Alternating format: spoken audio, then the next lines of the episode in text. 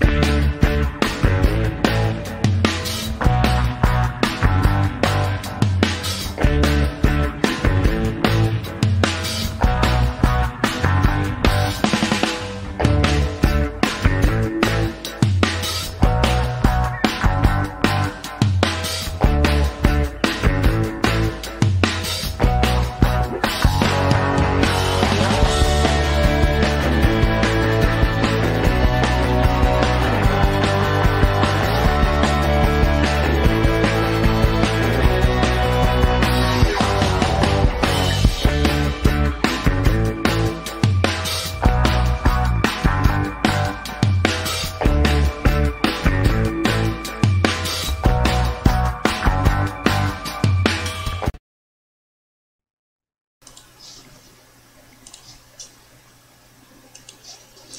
Olá, muito boa noite, sejam todos muito bem-vindos ao Talk. Eu sou Osmar Wang e hoje eu tenho o prazer de conversar com um amigo que eu conheço desde o início da década de 90. Ele é um jornalista graduado pela UMC e é mestre em jornalismo pela Escola de Comunicação e Artes da USP. Ele foi professor de jornalismo durante 19 anos, também na UMC.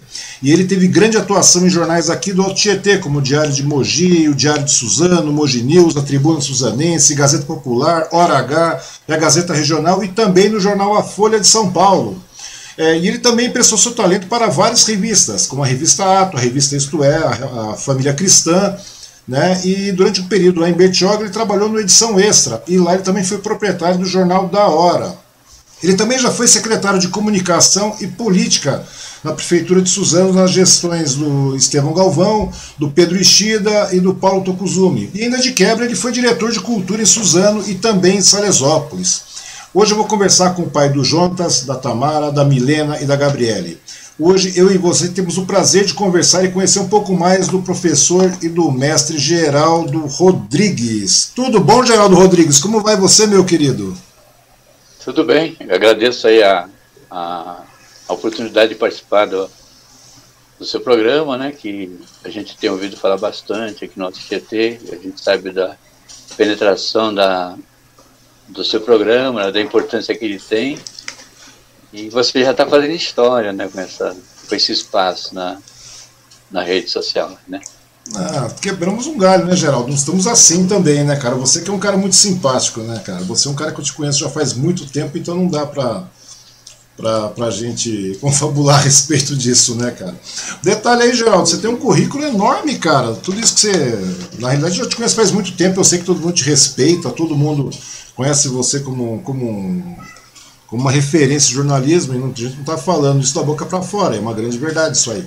É, pô, o currículo que você me passou aqui é uma coisa enorme, cara. Isso porque a gente está falando só em detalhes, a gente resumiu em poucas linhas. Você já passou por toda a revista, passou pela revista Isto É, você passou pela revista Ato, você já foi em várias outras revistas aqui, Folha de São Paulo e tudo mais. Me conta uma coisa, Geraldo, como é que você começou esse pique todo de, de, de querer cair para a área do, do, do jornalismo, da, da, literatura e tudo mais? Sua tela está sendo cortada. Você, vamos mais um pouquinho é, mais tô, tô tentando acertar aqui. Opa, agora estamos quase, já estamos visíveis agora. Não consigo acertar. Não, não, se você deixar aí, eu acerto aí. Mas tá de boa, tá tranquilo. Mas diz aí, Geraldo, como é que você começou nessa ano? O Geraldo é inquieto, velho. É.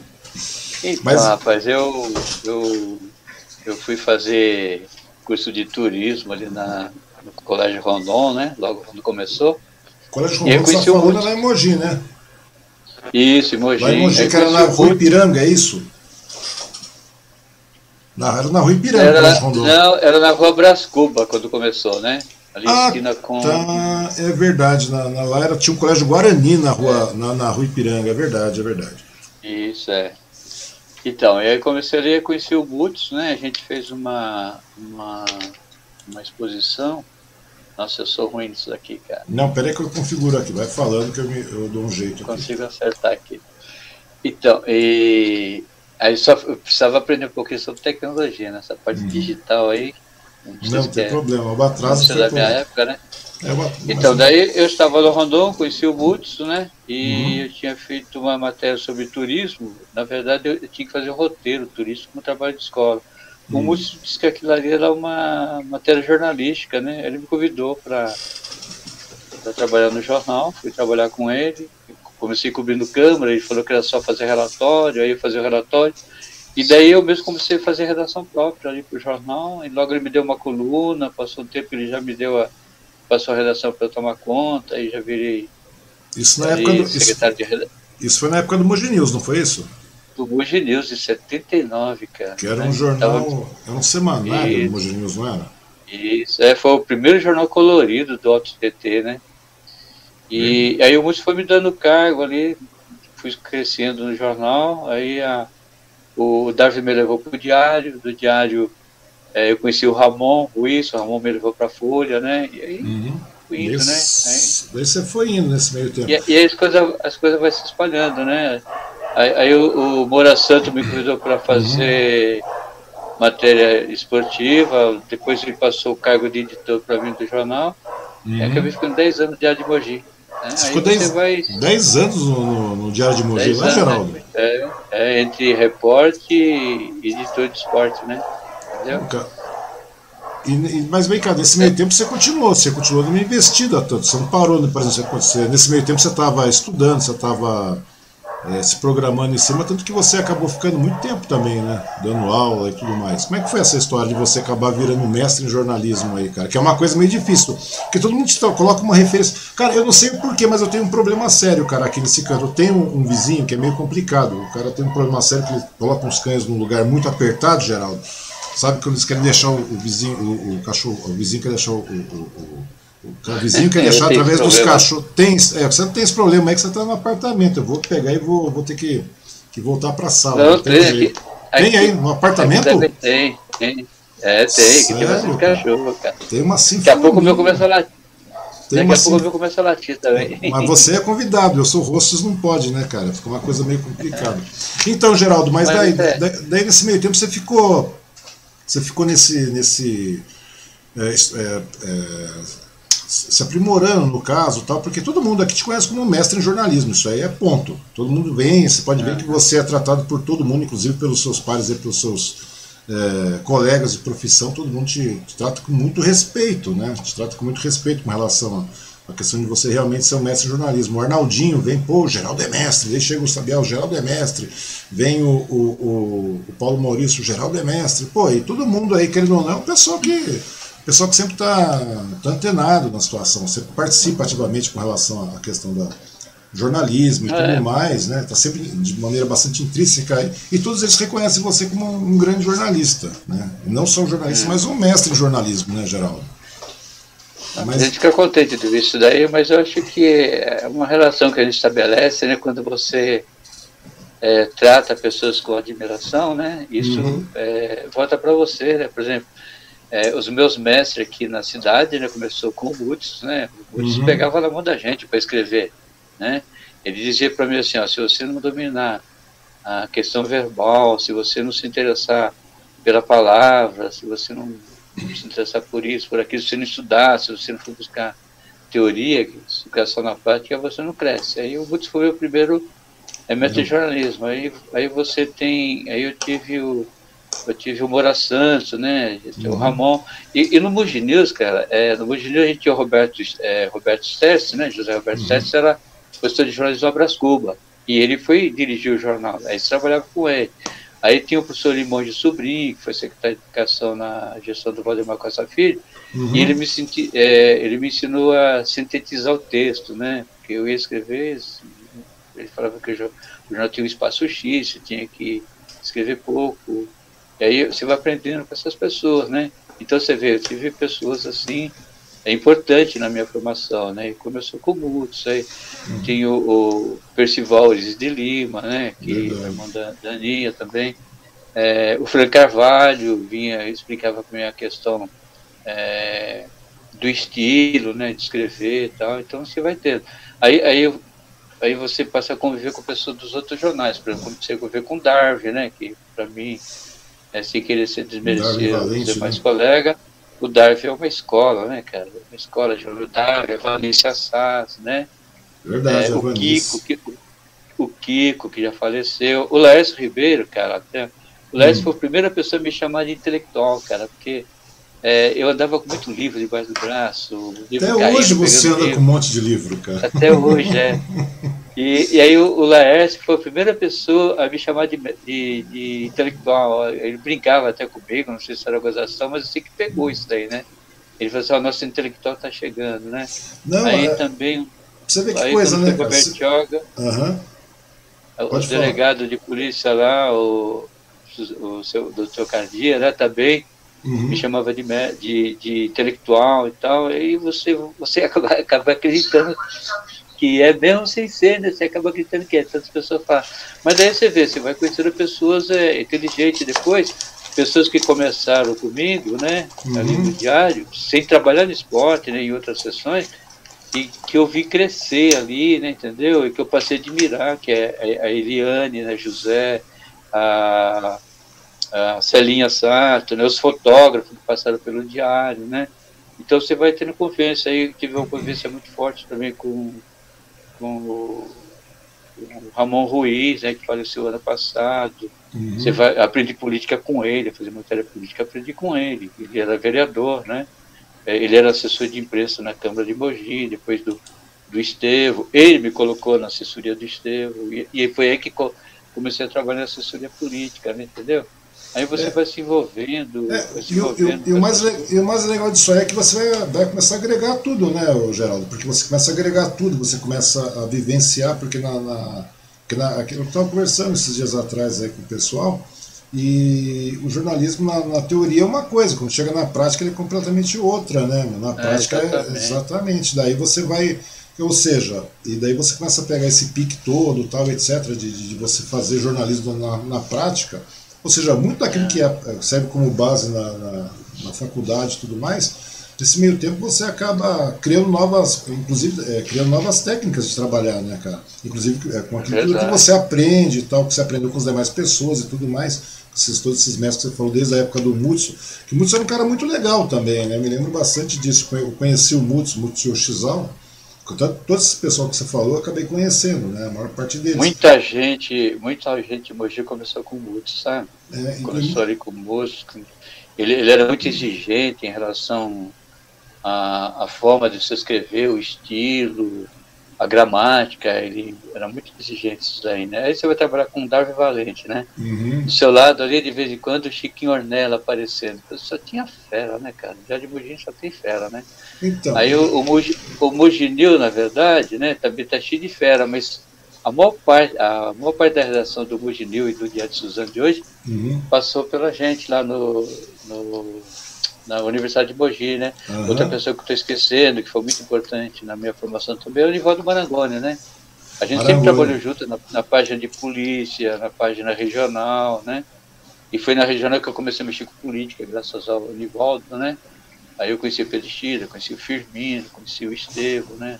É, porque, é porque conhecer esse aí eu devo, esse aí eu devo ao Nivaldo, porque o Nivaldo tem uma tinha uma relação muito forte na região, né? Ele fazia essa parte regional, eu vou para trabalhar com ele, né? Uhum. Eu comecei, eu comecei na, na, na universidade, né? Lecionando, depois fui trabalhar junto com o Nivaldo também na, no estúdio de rádio, TV, aí você vai aprendendo essas coisas. Na verdade, cara, a gente vai misturando é, é, esse tipo de coisa, né? E você acaba aprendendo muita coisa, mas você não acaba especialista em nada, né, cara? Não mas, não, mas você acaba você se tornando. Né? Mas você se torna um é. canivetão suíço, né? Qual seja qualquer que seja a pauta, qualquer que seja o problema, qualquer que seja a situação, você está apto a cobrir, você está para escrever, você está é. apto a colocar isso no, antigamente no papel, é. hoje no meio digital. Ou seja, é, é, a experiência mesmo que faz o. o... Agora, uma grande escola também para mim, cara, eu, uhum. eu gosto de falar muito, foi o Colégio Rondon, porque no Rondon, cara é, a gente tinha a publicidade, eu fazia turismo, tinha publicidade, tinha edificações, administração de empresa, né? Uhum. E, e aí você vai aprendendo, por exemplo, imagina, pô, você conviver com o Maurício Chaer, né? Verdade, Chaer é Naquela um... época, o Maurício Chaer falava muito no cinema italiano, eu não era muito ligado em cinema, aprendi a gostar de cinema por causa do Maurício uhum. Chaer. Aí você pega a, a Sandra... Uhum. Pode falar, João. Tá retornando. Aí você pega a Sandra, você pega a Sandra que é hoje é advogada, né? Sim. Ela começou a fazer publicidade. Aí você vai aprendendo um pouquinho com, com a Sandra nessa parte de publicidade, com o Ronaldo, né, Garcia.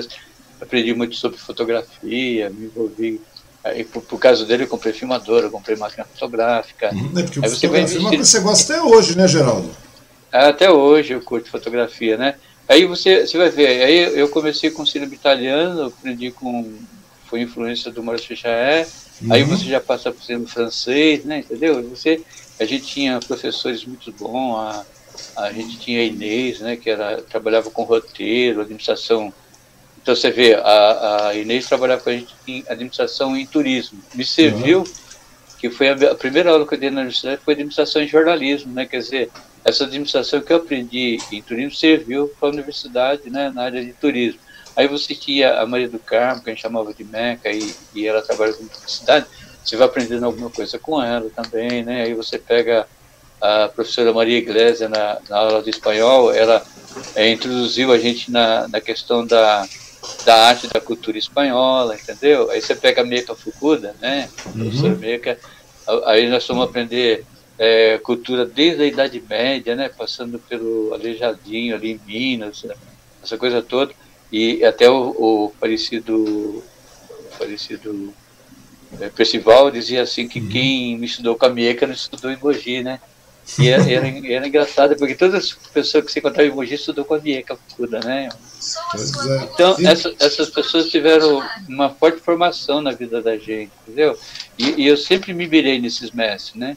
E depois as indicações que ele fazia, as leituras que eles, que eles queriam que a gente lesse e tal.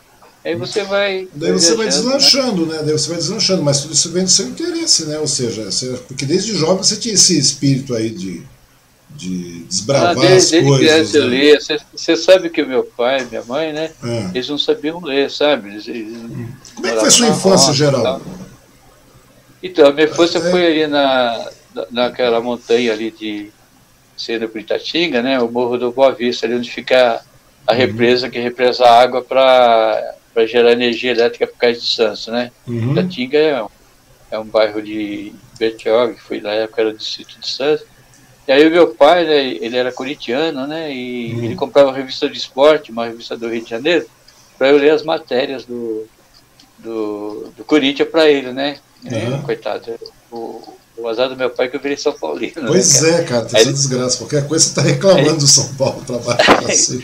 Aí, eu- aí eu fiz a. Aí eu comecei a levar meus irmãos, porque eu sou paulino também, né? Sobraram uns dois, três lá pro meu pai, né? Hum. E aí eu até brincava. Então meu pai comprava duas revistas para mim. Meu pai comprava a revista Seleções, né? Que era muito boa, lembra? Que era muito boa mesmo. né? Existe E- ainda e seleções ou não? Existe ainda, Existe, né? Não, né? Tem a mesma, não, existe, não tem a mesma qualidade de antes, né? Mas ainda Uhum. existe. Seleções tinha muita literatura, né? Tinha, Eu- tinha eu muita conheci- coisa. conheci- Eu conheci, por exemplo, o Hemingway, né? Que é o papa do jornalismo internacional, né? É o, é o cara que inventou o, o lead, né? Esse Uhum. quem, quando, onde, como e porquê. É, eu- aí eu lia muito essas coisas. Eu lia pro meu pai isso aí. Meu pai comprou para ler para ele, entendeu? E até eu brincava com ele. Eu lembro que o Revelino era o ídolo do Corinthians. Eu falei, pai, Uhum. tem uma notícia ruim pro senhor. Meu pai, o que, que é? Tá escrito aqui, pai. São Paulo comprou o Rivelino. Meu pai ficou bravo comigo. Não, o Rivelino nunca vai jogar no São Paulo. Então eu brincava assim com, com meu pai, né? E, e daí você já começava ali de ler, você já, já tinha essa. A televisão era preto e branco ainda. Eu vi, eu vi surgir a TV, né? Primeira TV, preto e branco, os caras colocavam aqueles plásticos na frente, fazia que era colorido. Para fazer né? colorido, os caras botavam umas, umas tiras plásticas, né, uns acetatos coloridos, não era é. isso? E aí tinha uns caras que É. inventavam um pouco mais, você lembra disso? É, Lembro. Porque eu sou, é, na realidade, a gente tem uma diferença mínima de idade, né, cara? E daí nessa. é Pouca coisa. Você lembra daqueles caras que colocavam aqueles tubos, uma caixona de papelão com uma lente para fazer É. tipo um projetor, que coisa idiota. E a gente gostava, É. né? A gente É achava o máximo. Porque minha TV era preto e branco. Era uma coisa fantástica aquilo, cara. Mas e aí? Eu lembro, você- quando meu, Ah, eu lembro quando meu pai comprou o primeiro.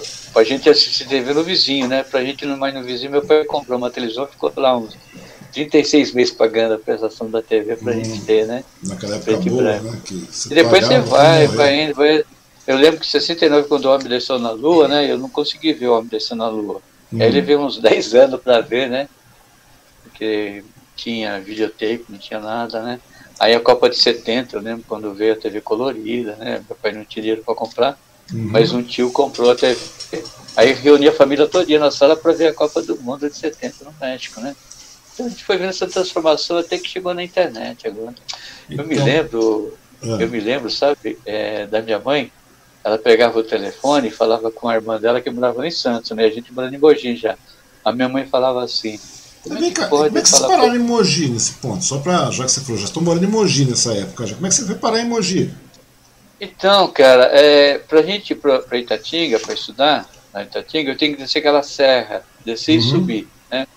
Aí a minha avó morava, morava em Mogi. Aí meu pai trouxe a gente para morar em Itacupeba. Né? Uhum. Né? Meu pai vinha umas duas vezes por semana ele vinha para casa, né? Para estudar em Itaspeba. E aí a minha, a minha avó achou ter uma casa aqui no São João, né? A minha avó mandava na família toda, né? Minha avó paterna. Uhum. Aí convenci meu pai a comprar uma casa e vim para em Mogi, né? Vim aqui para estudar, porque eu, eu fui, eu entrei, eu entrei no primário, cara, com 14 anos de idade já. Com 14 anos mas já Sabia, é, já, mas já sabia ler, escrever, tudo, uhum. entendeu? Então, você então era. Mas, ou seja, então, de maneira autodidata que você fez tudo isso, não foi? Praticamente? É, então, é, é aprendi sozinho. Eu falei para você, meu pai levava aquelas revistas lá e tinha uhum. um engenheiro lá, que era chefe do meu pai, ele reunia a, o pessoal da minha idade e ficava ensinando a gente como é que escrevia, o que, que era uma letra, né? E já uhum. na cartilha suave, cara. Quando eu cheguei na, quando eu cheguei na escola, eu já, já tinha lido toda a cartilha suave. Já, já. tinha lido toda a cartilha suave já. Mas é um negócio é. legal, né, cara? Isso aí demanda interesse, né? Porque realmente se você não tem interesse, não tem esse espírito aí de, de, de conhecer as coisas, de correr atrás, fica um negócio. Se você ficasse lá estático, porque muita gente certamente pegou aquela mesma cartilha daquela garotada, aquele povo todo lá, e muitos pararam, né? Ficaram naquela. E você não, você foi lá comendo aquilo, você foi lá, leu, leu, leu, ia lendo para baixo para cima seleções e tudo mais, que era uma, tinha um conteúdo editorial muito bom na época, eu lembro que eu li muito também isso aí. E, porque eu também não estudei, você sabe disso, você sabe da minha história. Daí, hum. o que aconteceu? Daí você acaba lendo muito de maneira autodidata, né? você começa a correr atrás lendo autodidata, vai, vai e, e, e, assim os conhecimentos vão chegando para você, né? o interesse autodidata vai vindo, né, geral?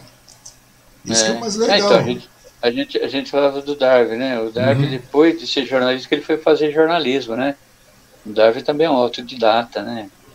É, a gente aprendeu muito com o Darwin, né? O Darwin, é, se na estante dele tinha meia dúzia de livros só, entendeu? E é tudo de gramática, essas coisas. Uhum. Então você, o Darwin era...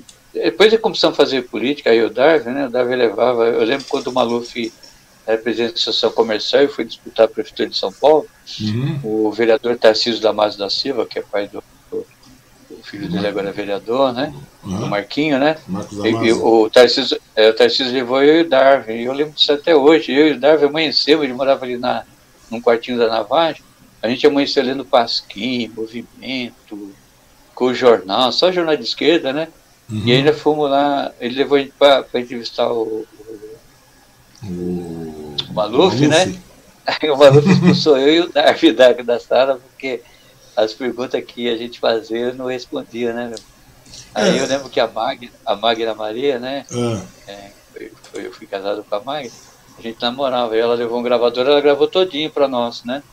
A Alder fez uma puta de uma matéria, sabe? Saiu no, saiu no, no Jornal da Tarde, na, no Estadão, tudo. E até hoje o Maluf não sabe como que a gente conseguiu aquela informação, mas aqui a Magna gravou todinho. Quer dizer, o coitado do Tarcísio, né, depois virou amigo da gente, ele ficou bravo comigo e com o Darwin, né? Uhum. Porque ele queria que a gente fizesse uma matéria bonita do, do Maluf e a matéria saiu bem São crítica, né? Invertida.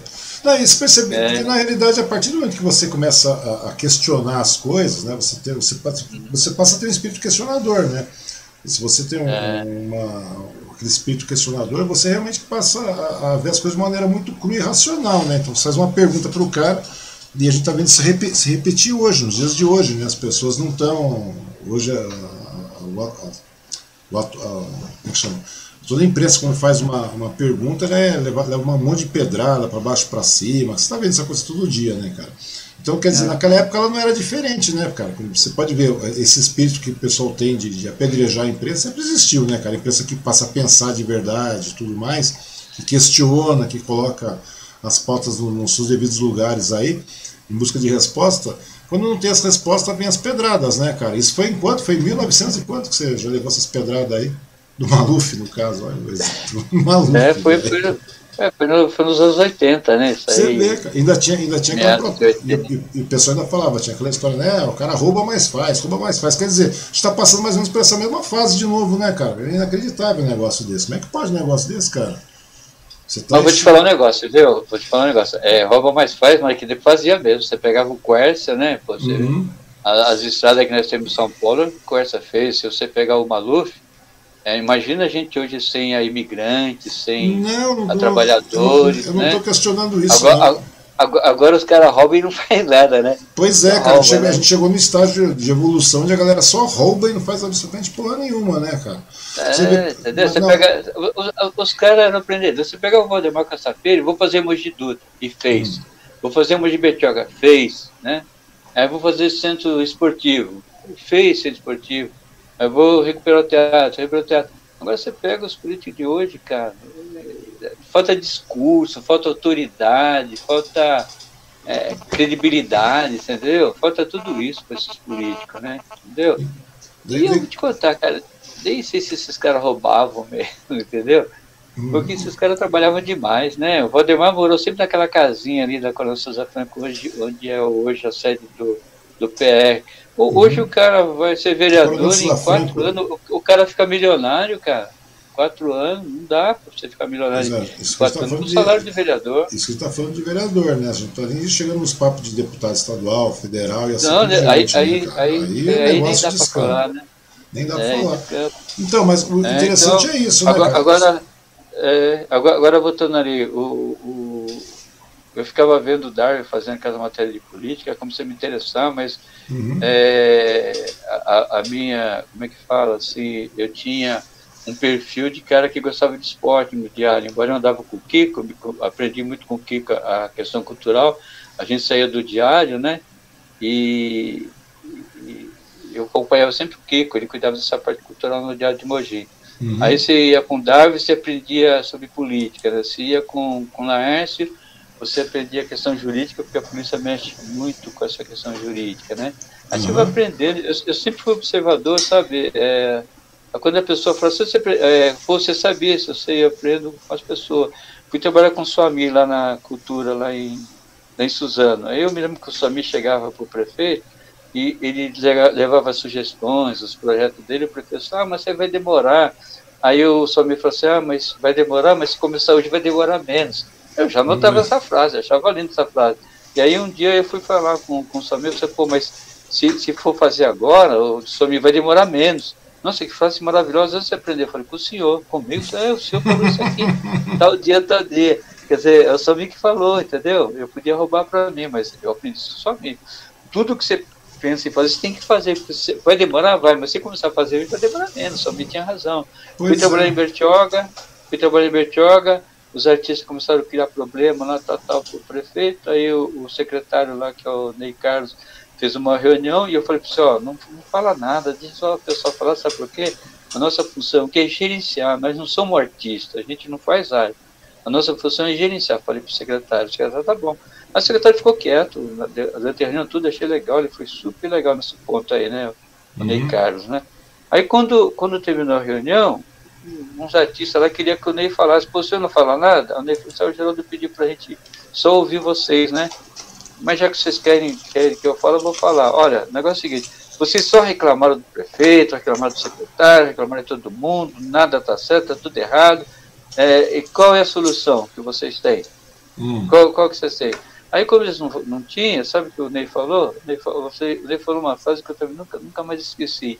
Hum. Porque ele falou assim: Quer dizer que se a professora não fazer nada, não vai ter mais cultura na cidade? Não vai ter mais arte? Pô, eu peguei essa frase, cara. Muita frase, não é? Quer dizer que se a prefeitura, pô, a prefeitura não tem artista, né? Entendeu? Tem, a, prefeitura, a, função, a função da prefeitura é gerenciar, da estrutura. Gerir o né? negócio, né?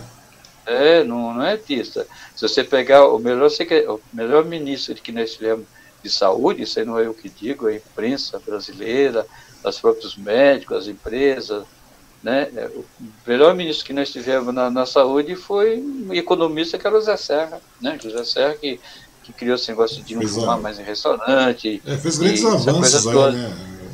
Aí você imagina o Zé Serra, imagina o Zé Serra na saúde hoje. Hum? Ele, é. ele, ele, a gente não estaria nessa situação que a gente está hoje, porque quando ele falou que ia acabar com esse negócio de fumar em restaurante, fumar em ambiente fechado, pô, eu lembro, tomava onde de trem, cara, o cara fumava em pé, caía cinza na cabeça da gente. No ombro da gente, né? E então, o Serra mas... acabou com isso aí. A tarja, tudo isso aí foi, foi o Serra que criou, sabe? Então, então, agora você pega o nosso ministro, ele só faz política, ele não tem discurso, Não, não na realidade não, faz projeto. nada. Na realidade não faz nada, né? Se a gente for verificar isso aí. Você ideia, a gente está falando do Serra aí, nós tivemos aí é, com relação Não estou defendendo. Não, não, não, eu sei, não, não, não, não, não, não, não é, não é uma questão de defesa, não, não é uma questão de nada disso, não, Geraldo. Dá a impressão Nunca vou ter no Serra, eu sempre, eu sempre, sempre militei em partido de esquerda, entendeu? Uhum. Nunca votei no Serra. Não, mas é, mas é para você ver o que, que a inércia atual faz, cara. Entendeu? Ou é. seja, o que, que ela gera em cima da gente. Porque, velho, de verdade, você sabe disso.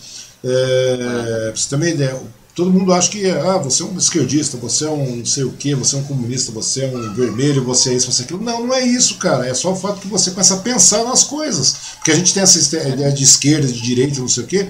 Não é. A gente tem que pensar pelo bem da coletividade, pelo bem social, né, da, da sociedade em si. E a partir do momento que, a partir do momento que você passa a, a, a falar de uma maneira muito racional, cara, você já se torna meio que é, como é que se diz? Você já já está achado como direita, como, como esquerda, como, como você já está achado como esquerdista, você já está achado como isentão, você já está achado com um monte de coisa. Quer dizer, hoje parece que pensar realmente se tornou uma coisa bastante complicada. Ou seja, tanto você vê, tem muito de monte. Antigamente tinha um jornal, você chegava lá, você tinha um jornalista, ia lá e pesquisava, apurava fato, fazia isso, fazia aquilo. Hoje não, hoje nós temos muito desse, dessa imprensa de opinião, né? Todo mundo vai, monta um blog e escreve um monte de coisa.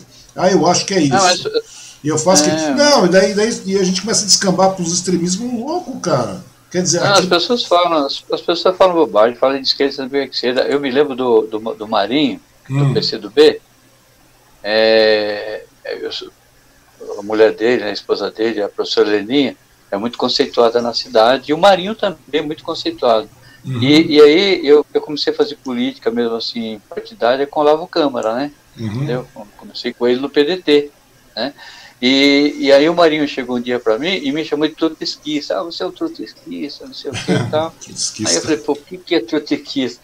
As pessoas é, falam as coisas, não vai procurar saber. Quando o Marinho falou isso aí, eu fui procurar saber. Cara, eu li, falei, caramba, eu sou isso mesmo. Aí eu virei fã do Trotsky, né?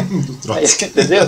Eu, o Marinho falou esse negócio. O Machado, o, Machado, o ex-prefeito Machado, chegou um dia e falou, ah, você é metafísica, você é metafísica, você é...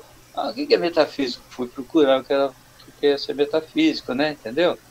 Então, é, as pessoas, é, uma ofende a outra e aquela pessoa ofende, a pessoa que ofende não sabe do que, que ele ofendeu a pessoa uhum. e a pessoa ofendida não procura saber por que chamou ele de ofendido. Então, é, eu devo a minha formação política ao Lavo Câmara, né?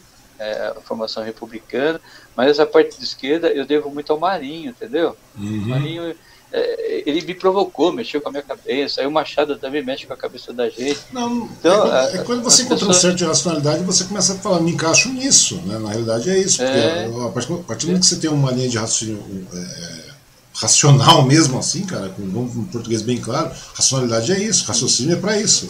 Você saiu do ar, Geraldo. Você apertou o botão. É, você apertou o Não, não, você só. Aí voltou, voltou, voltou. Voltou. Né? voltou. É. Então, a partir do momento que você pensa dessa maneira, é, que infelizmente essa história, essa divisão. Aqui... Não, atualiza nada, tá tudo bonito aí, cara.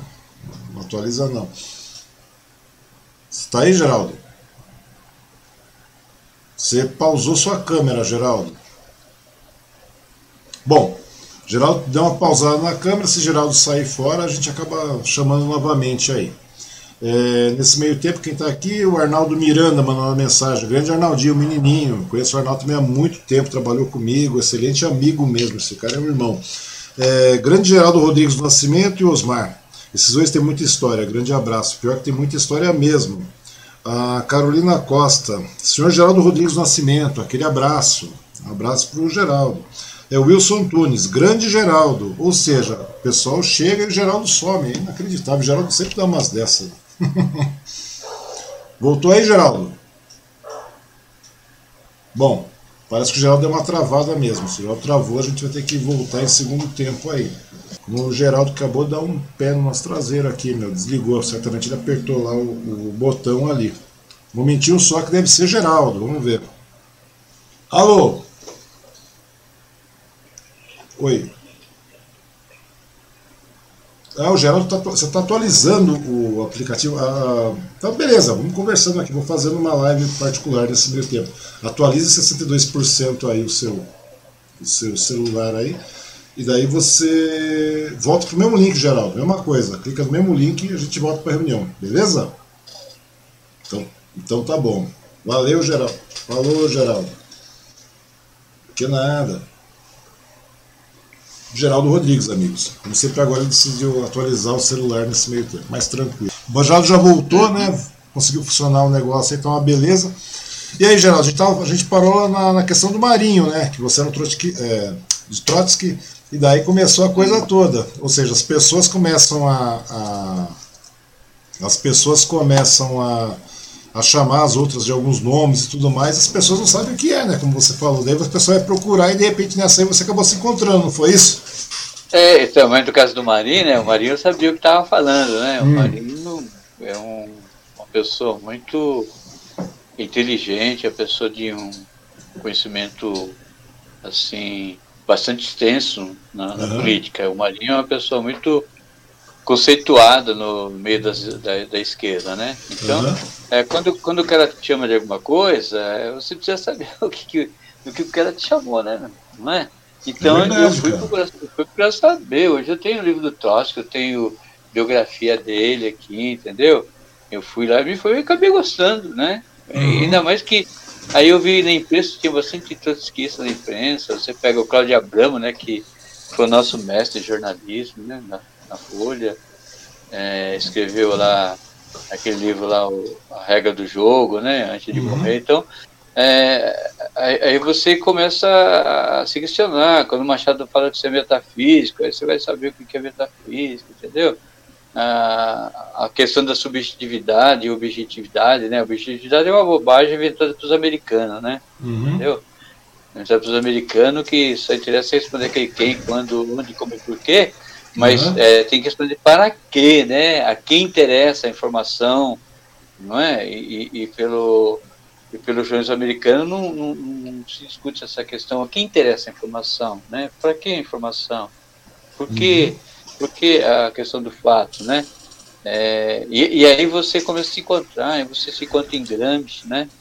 É, você começa a, a, desenvolver, a ler Gramsci, o Gramsci discute muito essa questão do fato, é, ele fala assim, diante do fato, né, seja cético, quer dizer, desconfie sempre. Pois é, e aí, isso aí com frequência, né, cara?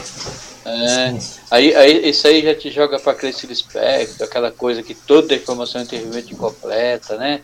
Uhum. Ah, não existe uma a verdade única, mas a soma de todas as verdades, a sua, a minha, a de um terceiro, de um quarto, né? Então, cada um tem a sua verdade, aí você pega lá o, é, é, igual aquele velho ditado que o pessoal fala, né, Geraldo? Que tem a sua verdade, tem a minha verdade, né? Tem a, o, é, a, tem a é, sua verdade, a minha verdade tem realmente a verdade, né, cara? Ou seja, é, o que o que a Clarice Lispector fala, não existe a verdade única, existe a soma a verdade, das verdades. Né? É, exato, não existe cada, a verdade absoluta. Cada um né, tem cara? a sua verdade, né?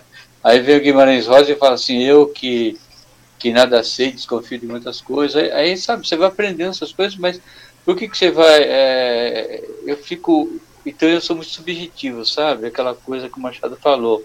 Uhum. Eu quero saber o porquê das coisas, sabe? E, e, se você for procurar o porquê, você perde muito tempo da sua vida, né? Porque a, as coisas estão acontecendo rapidamente, né? Você vê a tecnologia, né? Pois é, não, mas sabe uma coisa que eu acho que também a gente está nesse pé que a gente está hoje, aí, já, nesse pé de merda no português bem claro mesmo, cara, é porque as pessoas hum. literalmente pararam de pensar, cara, porque pensar dá trabalho, as pessoas se acomodaram, né? É, E pensar dá trabalho, é. cara, não é verdade?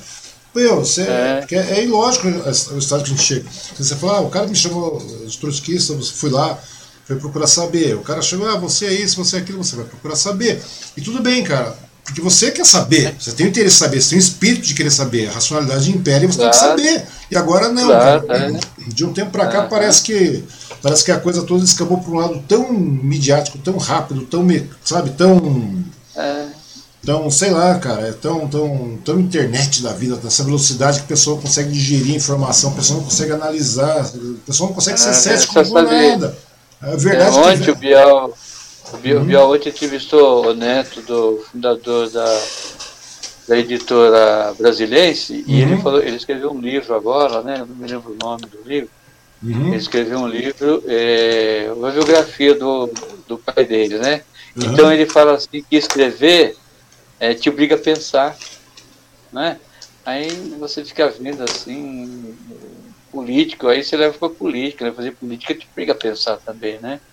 Não. E o político, é muito, o político é muito imediatista. O cara se lá de vereador já quer ser prefeito, quer ser presidente da Câmara, aí já quer ser é, prefeito, governador. Lógico, você tem que ter essa escala. Hum. Mas por que, que você quer ser vereador? Por que, que você quer ser prefeito? Por que você quer ser presidente da República, né? Pois é, não, mas é isso que eu tô te falando, cara. O problema desse, disso aí é que a gente hoje está vivendo um, um, sei lá, cara, é um maremoto de informação fria, um monte de bobagem chegando, e as pessoas não conseguem separar o que é. As pessoas não conseguem ser céticas, cara. Na verdade, acho que as pessoas precisam ser mais céticas, né? Começar a questionar é. mais, falar, pô, o negócio tá errado, vamos ver o que está acontecendo, vamos ver como é que é, o que é verdade, o que não é, como é que pode ser. Tanto que é. esse, é, esse, espírito questionador tem que existir nas pessoas, né, cara? Se as pessoas não têm esse espírito questionador, fica complicado. Como é que você vai, vai fazer a bagaça funcionar? Como é que você faz o negócio crescer? E as pessoas não pensam porque pensar no trabalho, cara. Porque se sentar na mesa, ficar lá matutando, pensando, mas será? Será que não é? Será que é? Será que deixa de ser? Não dá puta de um trampo, é. cara. Né? As pessoas, você fala, ah, o cara é jornalista, o cara fica o dia inteiro, o cara é escritor, o cara fica o dia inteiro escrevendo, só isso. O cara faz, pô, faz, cara, o cara pensa. O cara pensa, o cara, tem muita gente fala assim, o cara vive o dia inteiro. Chegou uma época aí na minha vida, Geraldo, que a galera falava assim, ah, Wang, você ganha dinheiro sentado sem fazer nada. Eu falei, ah, vai tomar. Como fica o dia inteiro sentado, velho? Eu penso o dia inteiro, é. meu. Tá escrevendo uma sua é todo dia, mano. Não é, é verdade? E quando você vai colher informação, porque não é só escrever, escrever aleatoriamente, utopia. Não é isso, cara. Você vai lá, você checa fato, você verifica, você verifica se o negócio está correto, você pega uma, não, duas, três, quando, quatro quando, fontes, quando, analisa e faz, mas, velho. É, mas quando você vai escrever, você tem que saber o que você vai escrever, por que você vai escrever, pois para é. quem você vai escrever, sabe? E pensar na repercussão de tudo isso aí, né? E tem que ser uma repercussão positiva. E a imprensa vive da repercussão negativa, né? É, tem até um ditado que notícia boa é notícia ruim, né? Eu não concordo com isso, mas o que vem de jornal é notícia ruim. É? Pois é, cara. Não, você vê isso aí. E, e você, você, sabe que quando você sabe quando eu comecei a fazer jornalismo, uhum. existia dois, dois, dois, Era cunhado, né? O, o Paulo de Martins era governador e o Lázaro Tudo era prefeito, né? Uhum. E, as, e, e, você, se você for procurar a obra dele, você não encontra a obra desses dois. Sabe por quê? É, eles cuidaram da saúde. E saúde para esses dois, para essa dupla, era saneamento básico. Eles, eles foram o governador e o prefeito que mais cano enterraram, enterrou nesse no solo paulista, entendeu? Uhum. É, foi com ele que se desenvolveu toda essa questão da, da CETESB, da, da, da do, como é que fala? É, dos rios, das, das nascentes, começou tudo com aqueles dois lá, sabe? Eles, uhum. eles chegaram à conclusão que para você cuidar da saúde, você tem que cuidar do saneamento básico, né? E foi isso que eles fizeram. Então, você não encontra a obra assim, vultuosa deles, porque a obra deles está tudo enterrado, sabe? E, eles cuidaram do saneamento básico, imagina. É, e, e, eles não só cuidaram, eles não só iniciaram, como deixaram as, as diretrizes prontas, né? Uhum. Aí você vai para a cultura. É difícil você mexer hoje no sistema de cultura de São Paulo, sabe por quê? O jeito que o Fernando de Moraes é, montou a estrutura da cultura do Estado de São Paulo é difícil de desmontar, né? Mas você pega o Fernando de Moraes, é uma informação que o cara tem, né, cara? Você pega o Fernando de Moraes, é um, é, para mim foi o melhor secretário de cultura que nós tivemos. Ele montou uma estrutura é, uhum. em cima de teoria mesmo, você não tem como desmontar. Você não tem, não dá para você desmontar. É, é, igual, é igual em Mogi das Cruzes, o que o Sartori fez. Uh, não tem como desmontar, ele montou de um jeito, cara, que, que, deu certo. Como é que você vai mexer numa coisa que deu certo? Não é? Pois é.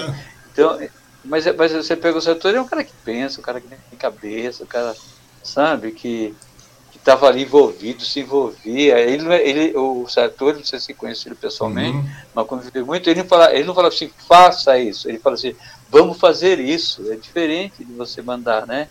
Você, você, você, você convida a pessoa para fazer, né? Você convida, então, você está aberto a, é, sugestões, não é verdade, cara? É, você passa é, eu lembro do Sartori fazendo esse tipo de, de diálogo às pessoas. E, então, aí que eu falo para você, quando você observa a pessoa trabalhar, você começa a, a, a, a crescer, né?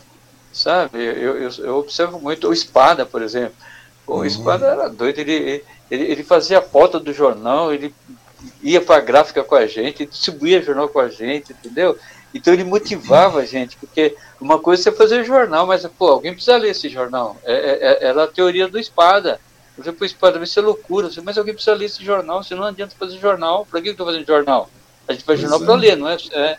Então, aí você aprende com espada. E o espada não tem formação universitária, mas ele é um cara que tem experiência, né? Aí você pega o Sabiá, essa questão do gênero investigativo, que hoje não existe. Ele conseguia informações e, e eu me perguntava, sabia, pô, como é que você conseguiu ter minhas fontes? Ele conseguia documento, informação, e, e, a gente fez um jornal lá, que é o Tribuna Suzanense, que a gente fez história em Suzano, nós, sabe? Uhum. Nós mexemos com a estrutura política, a época era, era a época do PT, e o PT é um governo forte, você sabe disso, foi um, um governo mais forte que nós tivemos no, no, sentido de realização de obras, dessas coisas, né? Uhum. Entendeu? E, e, e, a gente conseguia fazer oposição ao PT quando todo mundo era petista e todo mundo lia esse jornal. O jornal era, era, era, guardado, mas é, é o, o, jornal é, era o sabiá, entendeu? Então, você, quando você ia trabalhar, fazer a matéria, você pensava no que o sabiá queria. Né? O sabiá tinha o, o Sabiá era o nosso horizonte né, para fazer uhum. a matéria. O, que tipo de jornalismo o Sabiá quer? Então você precisa saber que tipo de, de, que o dono do jornal, o editor, o secretário, sabe? O, o, o que, que ele quer? Né? Aí, aí você vai colocar o teu conhecimento, a tua experiência em função disso daí, não é verdade? Pois é. E, e, o interessante e, é isso, né, cara? O interessante é isso, é. que independente, você vê que não é uma questão até, mesmo que você tenha uma ideologia, entre aspas, vamos, vamos posicionar agora, voltando a esse, esse, essa velha síntese de, de, direita, esquerda, não sei mais o que, tá, tá, tá você tem um, um, perfil de, se for analisar por esse âmbito, um perfil de esquerda. Assim eu acho que eu devo ter um certo perfil de esquerda. Mas mesmo assim você estava lá, apesar de nós na, naquela época do, do, do, PT aqui Suzano, era um jornal, era, um, era uma, uma gestão de esquerda, teoricamente, mas você mesmo assim você estava lá escrevendo normalmente de forma racional, né? Você não batia a torta direito. Você escrevia os fatos da maneira racional e colocava em pauta isso aí, não era isso que estava acontecendo? Então, a gente, a gente precisa discutir o que, o que é esquerda, a gente precisa redefinir o que é esquerda. Você pois é. Portugal, o governo socialista foi reeleito sem o apoio da esquerda. Quem apoiou o governo socialista em Portugal foi a direita, né? Aí o que acontece? Aí você pega na, na Espanha, quando, quando o González chegou ao poder, ele começou a dar espaço para a direita. Aí a esquerda foi achar ruim com ele e falou assim, espera aí, eu não sou mais o presidente do Partido Socialista Operário Espanhol. Hoje uhum. eu sou presidente da Espanha, eu sou presidente de todas, to, toda, eh, como é que fala? De, de toda a teoria política, de toda a facção política. Eu não sou mais presidente de um partido, sou partido, eu sou presidente de um país. Pois né? é, cara. Eu tenho que governar para todos. Isso, e, e aí a pessoa não entende. Aí fala assim, ah, o cara, o cara foi para não, o cara, o cara continua esquerda, mas ele governa para a Espanha, né? Pois é, pois é. Então, né, mas nessas horas tem que começar a verificar o lado, o, o, é. o lado positivo para a coletividade. Não adianta você pensar por uma ideologia apenas, alguma coisa do gênero. Porque na, a gente costuma falar sempre, né, cara? Porque na teoria tudo funciona maravilhosamente bem. Chega na prática o negócio é totalmente outro. Então você tem que fazer umas. umas mas sabe por que não funciona na prática? Hum. Mas sabe que não funciona na prática? Porque as pessoas que, que estão na linha de frente não se preocupam com a teoria, você entendeu? Então, por exemplo, você, você, é, o pessoal fala assim, ah, o Geraldo é muito teórico. Eu posso ser teórico, mas eu, eu, tô, eu tô ali no meio do pessoal, eu tô vendo Sim, que funciona. Tá? Entendeu? Mas... Aí, você, aí você pega o cara da prática, o cara não se importa com a teoria. É o contrário, não é? E, e, então os caras falam, ah, Geraldo é muito teórico, Geraldo é muito de ler, Geraldo é disso, daquilo. Mas eu, eu, eu vou procurar a prática, e quando eu não sei, uhum. eu pergunto, né? É, esse, é, esse é o intento da coisa, né? se a gente não sabe, a gente eu vai lá pergunto, pergunta. Eu, eu observo quando as pessoas estão fazendo, ah, estão fazendo, desenvolvendo os projetos deles, eu estou observando para eu aprender, porque eu não sei. não é? Eu não sei. Mas, Geraldo, mas, Geraldo as pessoas nem perguntar hoje perguntam, cara. As pessoas não têm, elas já são eu já tenho aquela história que eu te falei. Hoje em dia todo mundo faz jornal de opinião e faz aquela coisa, é, sabe? Fica uma coisa meio boqueta demais, cara. Ou seja, daí você não é. tem mais norte, você não tem mais questionamento, você não tem mais racionalidade, você não tem mais nada. Nem perguntar, a galera pergunta, nem para correr atrás do, do, do fato para saber se é uma verdade, se é uma mentira, não, se é uma as pessoas, as pessoas estão As pessoas estão no partido e não sabem a ideologia do partido. Então, é, você pega o PSB, que é o partido que eu milito já há mais de 20 anos. Uhum é um partido que nasceu como esquerda democrática, lá em 1945, né, no governo do Dutra. Né? É, é, era, eles eram da UDN uhum. e, e, e, aí eles montaram uma ala esquerda dentro da UDN que ficou conhecido como esquerda democrática, entendeu? Uhum. E, e, aí, você, aí você vai falar com, com o Márcio França, com esse pessoal, mas onde você leu isso daí? Onde você leu isso daí? Pois né? é, o, ca então, o cara as, as pessoas mudam. O, o, Chico Bezerra, o Chico Bezerra é meu amigo, eu gosto dele pra caramba, tenho o maior respeito por ele. Mas hum. ele entrou no PSB que não tem nada a ver com ele, ele entrou só para se eleger, não colaborou, entendeu? Mas não é culpa do, do Chico, sabia? É culpa da cúpula do partido, que para crescer, né, acha que o partido vai, vai cresce, todo partido, mundo, né? O, o, partido incha, ele não cresce, é, né? Vai, vai, vai ah, mas o Bezerra tem voto e tal. Pô, eu, eu prefiro perder uma eleição hum. do que ganhar uma eleição com o Bezerra, com todo o respeito que eu tenho. Eu gosto do Bezerra, é meu amigo pessoal, entendeu? Mas politicamente, é, eu fui assessor do Chico Bezerra e eu conversava isso com ele. E o Chico me ouvia, entendeu? O Chico Nogueira do PTB. Uma, uma vez o, o Roberto Gil entrou no gabinete do Chico, eu era assessor dele, e eu com a camisa do Brizola e o Maldonado, que era assessor dele, com a camisa do, do Covas. Aí o, uhum. o, Gilberto Gil falou, né, ele era ministro da Cultura, falou assim, o Chico, como é que pode isso aí? Aí eu, pô, o Chico, cara, que era um cara de direito, assim, mas eu, eu, eu não estou preocupado com a linha ideológica do meu assessores, estou preocupado com a capacidade profissional e conhecimento político que os dois têm. Entendeu? E, e, e nós pedimos, pode perguntar para o pro, pro Maldonado, para você ver, nós pedimos exoneração, o Chico não deu. O Chico falou assim, fica aí, não estou preocupado se vocês é, é, partido de esquerda, eu, tô, eu, eu, prefiro, eu preciso. Oi, Geraldo? E, a, e a gente não deixou de ser de esquerda. Semana sumiu. Ah, tá, voltou. Então, pois é, cara, mas a ideia é mais ou menos essa mesmo, é você não deixar de, de, é. de ter sua de raciocínio. O, a, a, o correto mesmo, na realidade, cara, é a pessoa começar a verificar as vertentes da pessoa, se a pessoa tem capacidade ou não. Hoje parece que não, cara. Hoje parece que é tudo um apadrinhamento doido, cara. ah, e outra coisa que eu, que eu acho engraçado, sabe o que eu acho engraçado? Por exemplo, você pega a Irondina, outra pessoa, é, para mim é horizonte político, para mim é a Irondina, é um dos. Uhum maiores nomes da política nacional, eu miro muito nela, mas daí você vê, ela sai do PT e, e, e vai para o PSOL, muito PSOL porque ela estava discordando da linha política do PT. Uhum. E aí chega numa eleição, é, me lança o candidato a, a, prefeito pelo PSOL, lá em Betioga, inicia um trabalho, e daí você tem que fechar com o PT. Pô, então, por que, que eu saí do PT? Ah, União das é. Esquerdas. A União da Esquerda é assim, ó. Ah, o Ciro fala assim, ah, a esquerda tem que unir, o Lula fala, tem que estar unido. Pô, mas é assim, ó.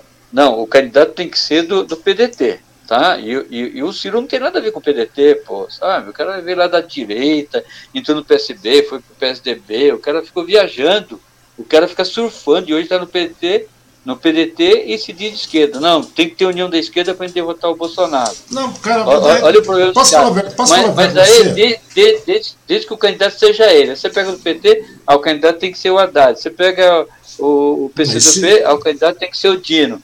E aí os caras não se unem. Aí você vê o PSDB, já praticamente decidiu, vai ser o leite do Rio Grande do Sul e acabou. Não, acabou ah, Mas mesmo assim, cara, eu, eu só acho que. Puta, é, é foda, porque a política é muito burra nesse ponto, né, cara? É muito interesse particular, é muito, muito umbigo, né? Não, os, a política é, não, os políticos. Os né? políticos, né? Os políticos compõem a política atual, o cenário político de hoje. Cara, é muito, é muito umbigo, né, Geraldo? Porque, porra, gente está vendo que a bagaça está ruim, cara. Entendeu? Tá ruim. O cara é um perfeito competente. Né? Quem gostar do cara, paciência. Mas a grande verdade é essa. A gente está aí a olhos vistos. Um PIB ridículo, miserável de primeiro ano. né? tivemos um PIB mais esdrúxulo que o do Temer, né? É, nós estamos passando por uma questão de desemprego, de pandemia, nós estamos aumentando de desempregados, uma pandemia desgraçada que a gente não sabe quando termina essa bagaça. É, não tem vacina, não tem nada, não tem auxílio, não tem é, é um negacionismo tremendo, cara. Meu, o Brasil vai regredir, vai estar tá retrocedendo a passos largos, cara, a passos extremamente largos. Ah, vamos. De... Ah, tem que tirar esse cara do poder. Ah, beleza, ótimo, esse cara tem que cair. Ah, não tem impeachment, beleza, não tem problema. Eu acho que democraticamente o cara tá eleito tem que ficar lá. O cara tá fazendo muita merda, tá. Mas tudo bem, o cara democraticamente foi eleito, a democracia é isso, caso as pessoas não saibam. A gente pode contestar, questionar, as pessoas falam para mim, pô, Wang, como você reclama tanto do, do, do, nosso grande líder? Meu, não estou reclamando, eu estou cobrando, velho, eu estou cobrando. Porque, meu, é uma coisa lógica. Eu cobrava na época do PT, batia na época do PT, numa cobrança racional. Meu, mas o estado que a gente chegou hoje, Geraldo, ah, como é que vamos, vamos tirar esse cara de que jeito? Ah, o impeachment, beleza, se o cara tem um monte de besteira que já está mais do que pontuado, o cara poderia receber um impeachment na cara larga, não recebe, tudo bem, o que resta? Urna. Agora, com que urna você vai ter, velho? Se cada. cada essa, Mas, essa, olha, essa, essa olha, oposição, olha. cara, a esquerda de oposição deveria, vamos nos unir de verdade. Unir de verdade. Olha, é... pensa, não, mas só pensa, olha como é que os caras ganham eleição. Às vezes os caras querem ter o Bolsonaro, mas eles não têm um projeto alternativo, não existe um projeto de governo, existe um projeto é. de poder, né? É. O problema da política brasileira é que não existe projeto de governo, mas de poder.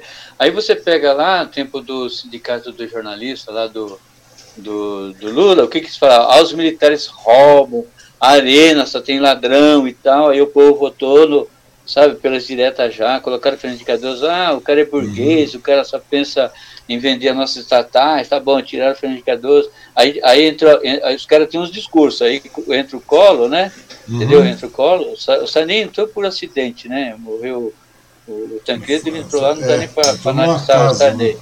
Mas daí entra o colo, não, não, vou acabar com os marajás. Aí ele era um puta marajá e ficou mais marajá ainda, não acabou com os marajá. Uhum. Aí entra o Lula dizendo que. Aí entra o Fernando Cardoso dizendo que, que vai mudar a moeda, vai mudar a economia, não sei o quê.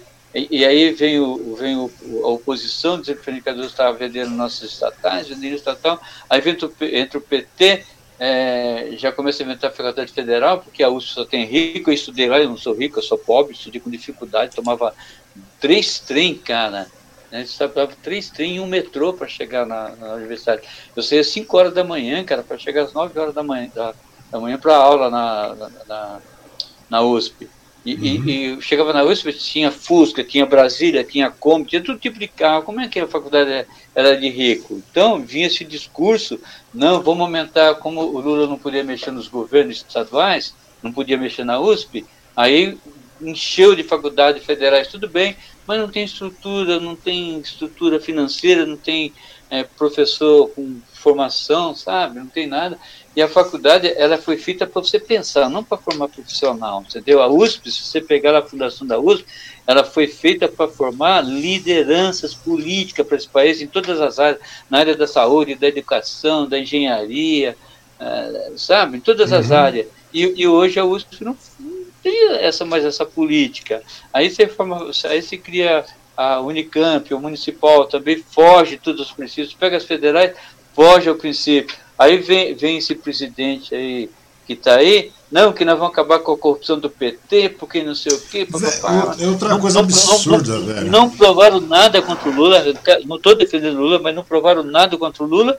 E o que os caras estão fazendo? Roubando, cara, você sabe disso. Estão roubando descaradamente. Não, e o problema, o problema maior é que agora vira esse antipetismo, essa coisa. É porque tudo é o PT, é o PT velho, tudo bem, o PT fez ah. muita merda. Não estou discutindo isso ah. aí, não. Os caras roubaram pra cacete. Mas o problema não é só esse, não, cara. O problema da corrupção não é do PT, o problema da corrupção é sistêmica. É uma coisa mas que tem todos para, os partidos. Parar, ó, Você pode ver aí, quando a gente parar, só, só, só, vai parar, só vai melhorar quando a gente parar, com esse negócio, é, eu sou contra a corrupção, sou contra o PT, sou contra a roubalheira, esse negócio não funciona, cara, o povo, sabe, o povo já está cansado já.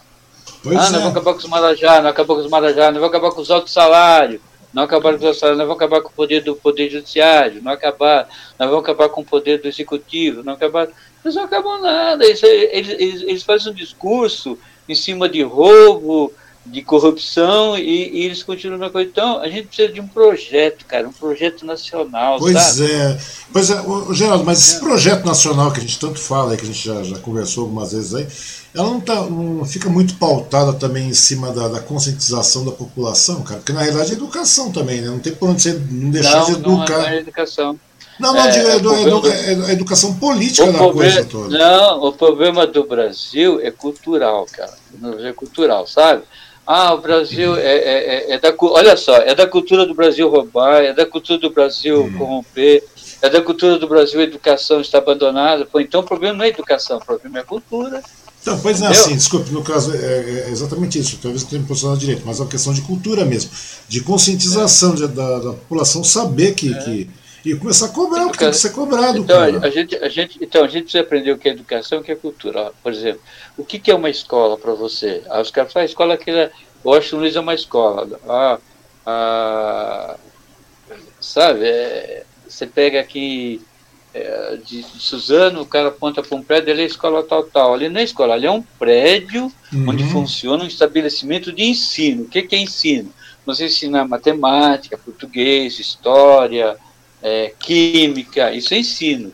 Agora, o que, que é uma escola? Uma escola, para mim, seria o quê? Paulo Freire, Anísio Teixeira, é, Celso Furtado, Ulisses Guimarães, Brizola, o próprio Lula. Isso são escolas, entendeu? Uhum. É, qual, qual, qual, qual, é a minha escola no jornalismo? Minha escola no jornalismo pode ser Samuel Vane, pode ser Ricardo Cote, pode ser Cláudio Abramo, Mino Carta, você entende? Uhum. É, na literatura, seria Crescido Espectro, Drummond, na política, seria o Grande. Então, isso são escolas. Você vê lá a escola de Frankfurt, aquilo é uma escola, por quê? ali é, se desenvolve teorias. Onde no Brasil hoje se desenvolve teoria? Onde se discute teoria? Escola é isso. Paulo Freire é uma escola.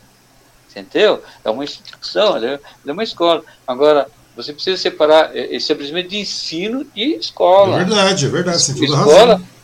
Escola é onde as pessoas pensam, sabe? Vão buscar solução para para os problemas e não só apontar problema, igual é, os caras chegam no governo trabalhando em cima do quê? Em cima de problema, em cima de acusações, e, sabe? Um discurso que não, não dá para colar mais. E só cola porque o brasileiro é desinformado, entendeu? É, porque, porque culturalmente, naquela... porque culturalmente o brasileiro aceita isso também, né, Geraldo? É aquilo que você falou. É, entendeu? É, cê, cê, cê, ah, quantos brasileiros leram o Celso Furtado? Eu tenho aqui na minha frente, aqui, ó, quatro, cinco livros, né? História da econômica da América Latina, sabe? Desenvolvimento desenvolvimento econômico do Brasil, a formação, da, sabe? E, aí, quem, quem nesse país já leu o Celso Furtado, que é um teórico, o cara estudou, o cara passou a vida dele toda estudando, quem, quem realmente leu Paulo Freire? Nem professor lê Paulo Freire, cara, difícil encontrar professor. Uma, uma vez, como eu falei de Gramsci, uma primeira dama da região, é, falou assim, ah, porque me, fal, me falaram que o Gramsci é isso. Quem falou? Foi falando de tal, tal, me deu o telefone, liguei para essa mulher, falei assim, ah, é, é que me falaram, aí sabe? É, eu me falaram, que me falaram, me falaram, ouvi dizer, mas nunca leu, nunca leu a teoria de Gramsci, não leu nada, não, ah, porque eu sou da teoria do, do Rousseau, mas nunca leu um livro do Rousseau, ah, porque eu sou Paulo Freire, nunca leu um livro do Paulo Freire, entendeu? Aí como é que as pessoas podem falar Paulo Freire? Como é que uma, diz para mim, como que uma professora pode chegar numa sala de aula e, dar, e, dar, e, e ensinar o aluno se nunca leu uma Cecília Meirelli, nunca leu Anísio Teixeira, nunca leu Paulo Freire? Ah, os caras são ultrapassados. Espera aí, ultrapassado, mas tem uma teoria, cara. As pessoas que têm teoria nova hoje leram lá no passado, leram um desses autores, entendeu? Tá, aí, aí, na política. E a na, ideia na é mais política, ou menos essa, né, Geraldo? É, então, Porque a ideia é mais ou menos essa. Mesmo, mesmo que você venha contestar, você tem que ler, né, cara? Ah, eu não sou a favor da digital. Ah, Exatamente, você eu, falou eu, tudo. Para contestar, tem que ler. Você, você tem que ler, velho. É, eu estava lendo outro dia, sabe como é que o Marx desenvolveu a teoria dele, do capitalismo? Uhum. Ele, ele, ele, lia para a neta dele, ou para a filha, não me lembro se é neta ou filha, parece que é filha. Ele lia a, a Alice no País das Maravilhas e ali ele começou a ver o desenvolvimento do capitalismo, começou a desenvolver a tese dele. Você entende? É, se você pegar, é, ah, porque eu, eu, estudo psicologia e não sei o quê, eu, eu, estudo Freud e tal, mas se você pegar a teoria do Freud, toda a teoria do Freud foi baseado no Shakespeare. Entendeu? O Shakespeare com as tragédias dele. A, a, a, o, o Freud começou a ler a tragédia de Shakespeare e desenvolveu uma teoria em cima ali. Aí é, os, eles criticam o Lacan, porque o Lacan faz uma crítica ao, ao, ao Freud. Ele nunca criticou o Freud. Ele tentou melhorar o pensamento do Freud, entendeu? Por quê? Porque ele leu Freud. Agora, as pessoas que não leram Freud, nunca leu, falam assim, ah, porque o Lacan critica, não sei o quê. Não leram nem Lacan e nem Freud. Você entende? Pois é. E, e aí, é. E, hoje, e, hoje a gente vê, né, cara? Hoje a gente vê. Você vê tudo, tudo, tudo, tudo modelo aí plantado. Vamos pegar do Brasil, vamos voltar pro Brasil mesmo, cara. Pra você ver onde chegamos, esse, o estágio que nós chegamos, né, cara? Porque hoje o pessoal malhando Paulo Freire à torta e à direita aí, um exemplo gritante do que está rolando aqui hoje. E a galera nem, nem por perto passou por Paulo Freire, cara. Nem por perto a galera sabe que então, é Paulo Freire. Sabe, olha, malham, é pra, pra e, Não, e o pior é que você vê que tem 30% da nação malhando em uníssono, cara. E você fica olhando e fala, é. cacete, como é que pode um negócio desse? Será que 30% do povo todo já, já leu, já, já, sei lá, procura saber pelo menos quem era o cara, velho. Né, né, não lembro, nem sabe quem que é, entendeu? Sabe, então, ó, eu, porque eu, outra, a besta mor falou uma coisa e o povo vai na cola, ó. É, é, sabe, oh. é, é, muito imediatista, é, é sabe, é, eu não, é por isso que eu falo que as pessoas não são céticas, as pessoas não têm mais conhecimento de causa nenhuma, Geraldo. Eu não sei que Não, Org, ó, ó, pare e pensa, ó, a minha geração tinha referência, então eu tinha referência na, na parte é, econômica, a gente tinha ali um Celso Furtado, na parte da administração e tal. Você tem educação, Nísio Teixeira, não estou nem falando em Paulo Freire, você tinha Nísio uhum. Teixeira, entre os, entre, entre os brasileiros, mas você tinha Rousseau, você entendeu? É, você, você, tinha é, vários pensadores aqui que eram sua referência. A minha referência é a escola de Frankfurt, entendeu? Então é o, é o Benjamin Frank, é, Adorno, entendeu? Essa turma toda. Agora, qual, qual é a referência dessa geração? Eles não têm, eles não têm referência nenhuma, cara. Nenhuma, nenhuma, nenhuma. Entendeu? A, a, a gente tinha Ra, Raimundo Faoro, que era uma referência. Você sabe, hoje a nossa, a nossa, a nossa, os nossos filhos, nossos netos, eles não têm referência, cara. Você pergunta você... para eles, mas você fala, você fala assim, baseado em quê? Não, é baseado na ideia deles mesmo. Pô, a gente, pois a gente é, tem interesse é, em todas que, as áreas. É, é isso que eu estou te falando, cara. É mais ou menos isso. Para você ver isso, porque nós estamos questionando, é, começando nossa conversa com a, com a pauta do jornalismo, né, cara? E o jornalismo, querendo ou não, você tem que, que, que se informar de todas as maneiras possíveis, cara. Criar essa base de, de, de, de conteúdo, cara. Que as, o, povo, o povo não tem mais isso, cara. Inclusive, sabe, a mesma está falando, ah, hoje está muito fácil, todo mundo vai lá, pega o celular na mão, faz um monte de coisa. E é verdade, cara, porque as pessoas parecem que eles estão criando micro teorias, sabe? Aquelas micro, micro teorias de, de momento e lançam como se fosse a, a, a verdade da, da vida, da, da, do universo, cara. E daí Olha, esse, eu conheço, esse é o prejuízo que está acontecendo. A gente vê o prejuízo você, que está. Conhece, você conheceu o seu Jorge, lá que era assessor do Pedro? Não, não conheci. Do Pedro o seu Jorge não tem uma formação universitária, mas é um homem assim de uma inteligência incrível, sabe? Uma biblioteca ele. Uhum. E, e, e, e, quando começou essa, essa, essa, coisa de acabar com o diploma de jornalista, da formação de jornalista, uhum. é, a gente ficava preocupado, né? Porque a gente, pô, nós passamos quatro anos numa faculdade para pegar diploma e de repente não precisa mais do diploma. Uhum. Então, a faculdade tem que devolver esse dinheiro que eu gastei lá, o investimento que eu tive lá. Né? Aí o seu Jorge chegou e falou, Geraldo, você sabe que é, como que deveria é, fazer um teste com o jornalista, falou que pedi para escrever um texto de 20 linhas, se tiver mais de 10 erros, está reprovado. Eu disse, mas tem? Falei, Geraldo, se esse cara for escrever um texto de 20 linhas, você acha 10 erros com facilidade. Você acha na estrutura de texto, na gramática, no léxico, você, você acha uma infinidade de erros ali. Você reprova ele em 20 uhum. linhas. O cara falou, e é verdade, é verdade. Tem jornalistas aí escrevendo, cara, que. Não, você vê na Globo, você pega na TV Globo as falhas que jornalista comete. É, meu, você vê isso aí até. Você vê demais isso aí, né, cara? Padrão, padrão Globo. Agora, agora inventaram essa bobagem aí. É, o governador, ele que. Não, é o governador, vírgula que. Não, o é. governador, ele que esteve ontem. Por que se ele? Que não, não cabe se ele aqui. Você entendeu? Não cabe se ele. Mas é o tal do jornalismo objetivo, a ser objetivo, porque tem cara que pegou a matéria no, no meio da, da, conversa.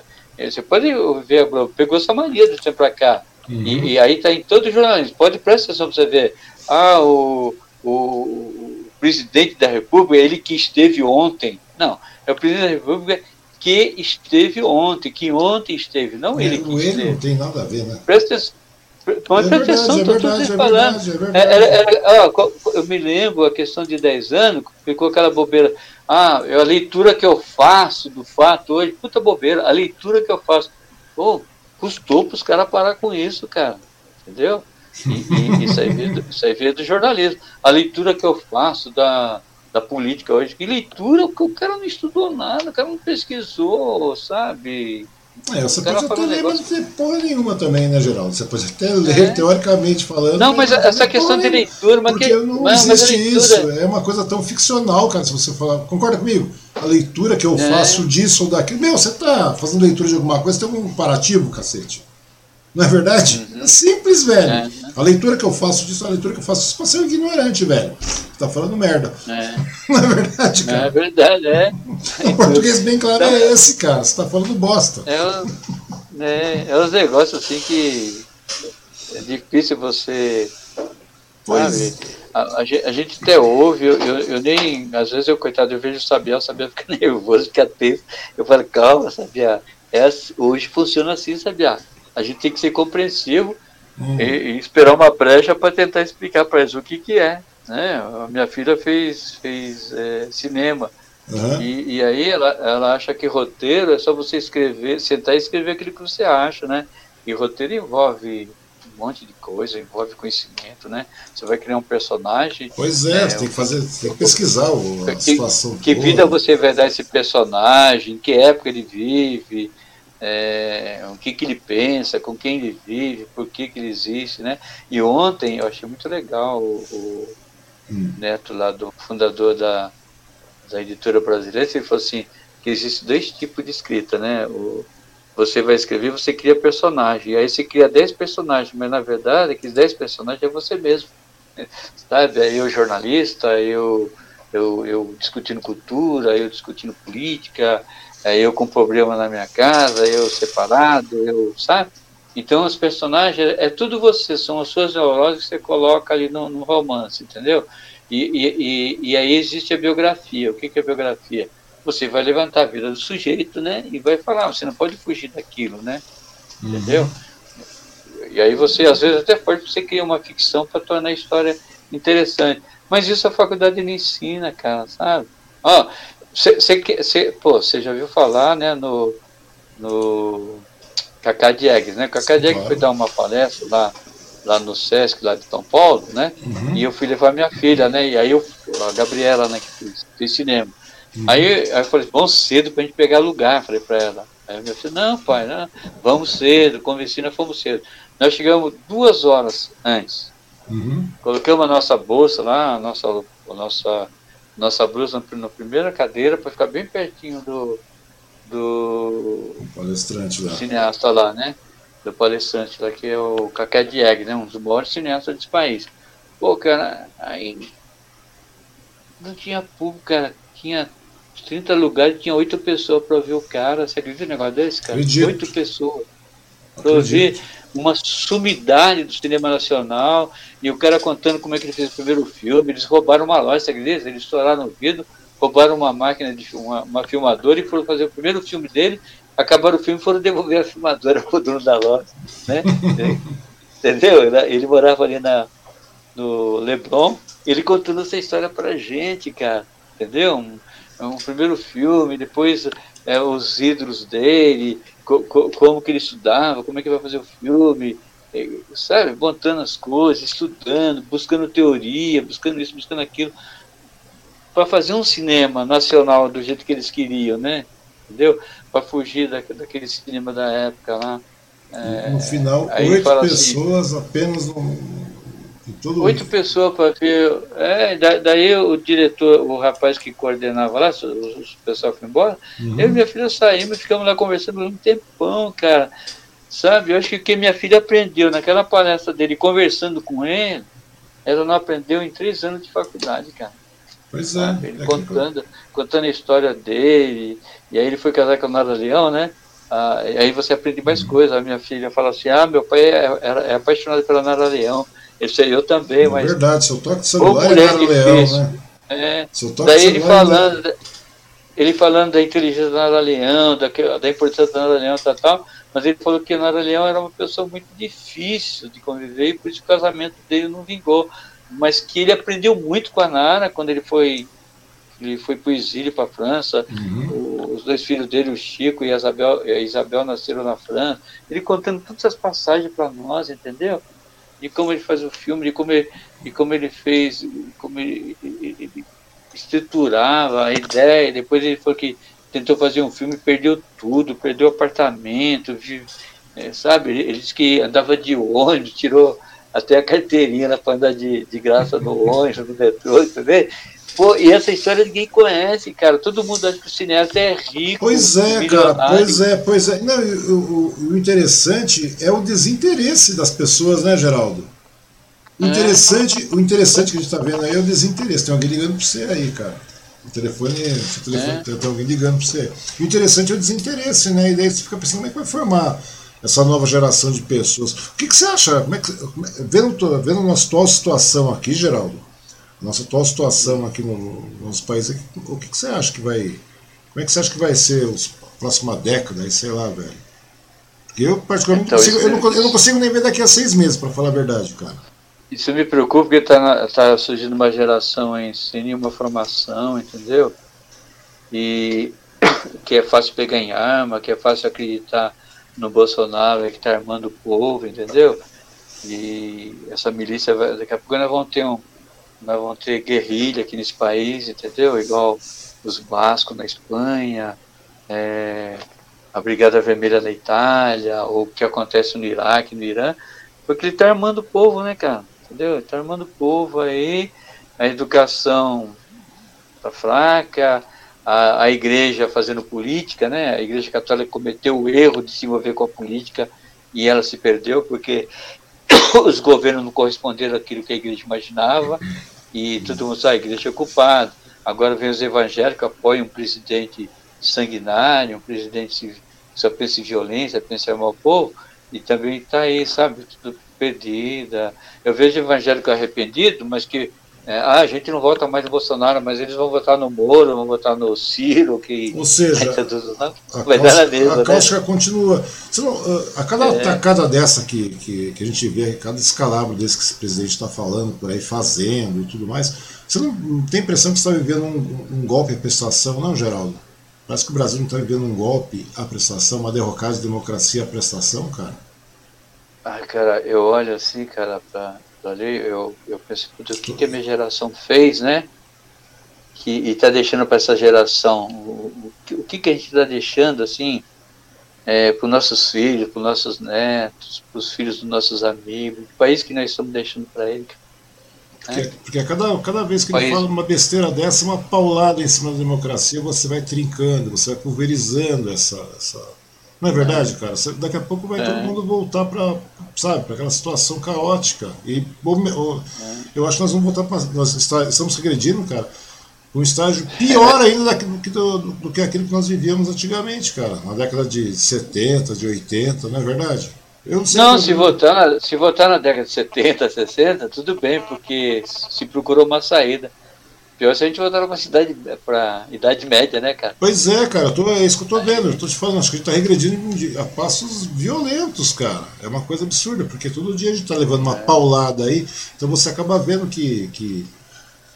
Meu, que você vê que a democracia parece que não tá valendo mais nada. Parece que a linha de raciocínio. Ah, você sabe, sabe que a gente, a gente mesmo fala assim, imagina a gente que tem uma formação melhor, ah, tem que fazer igual a Fidel, pôr no muro e fuzilar.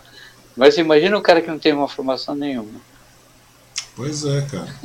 Entendeu? Não, não vai precisar nem de muro, né? Vai ser com, com metralhadora e atirando. Não, eu tô, eu, até... eu tô começando a achar, Geraldo, que em breve, se continuar nesse, nesse pego que tá aí, cara, daqui a pouco vai ter linchamento aí. O cara vai. Já chegamos nesse estágio aí, cara. Vai ter nego linchando o outro somente por por discordar e vai linchar sem compreender o fato, vai, vai, vai, ter isso aí, cara. Linchamento que eu digo é linchamento mesmo, é linchamento, cancelamento que a pessoa está fazendo agora para a internet.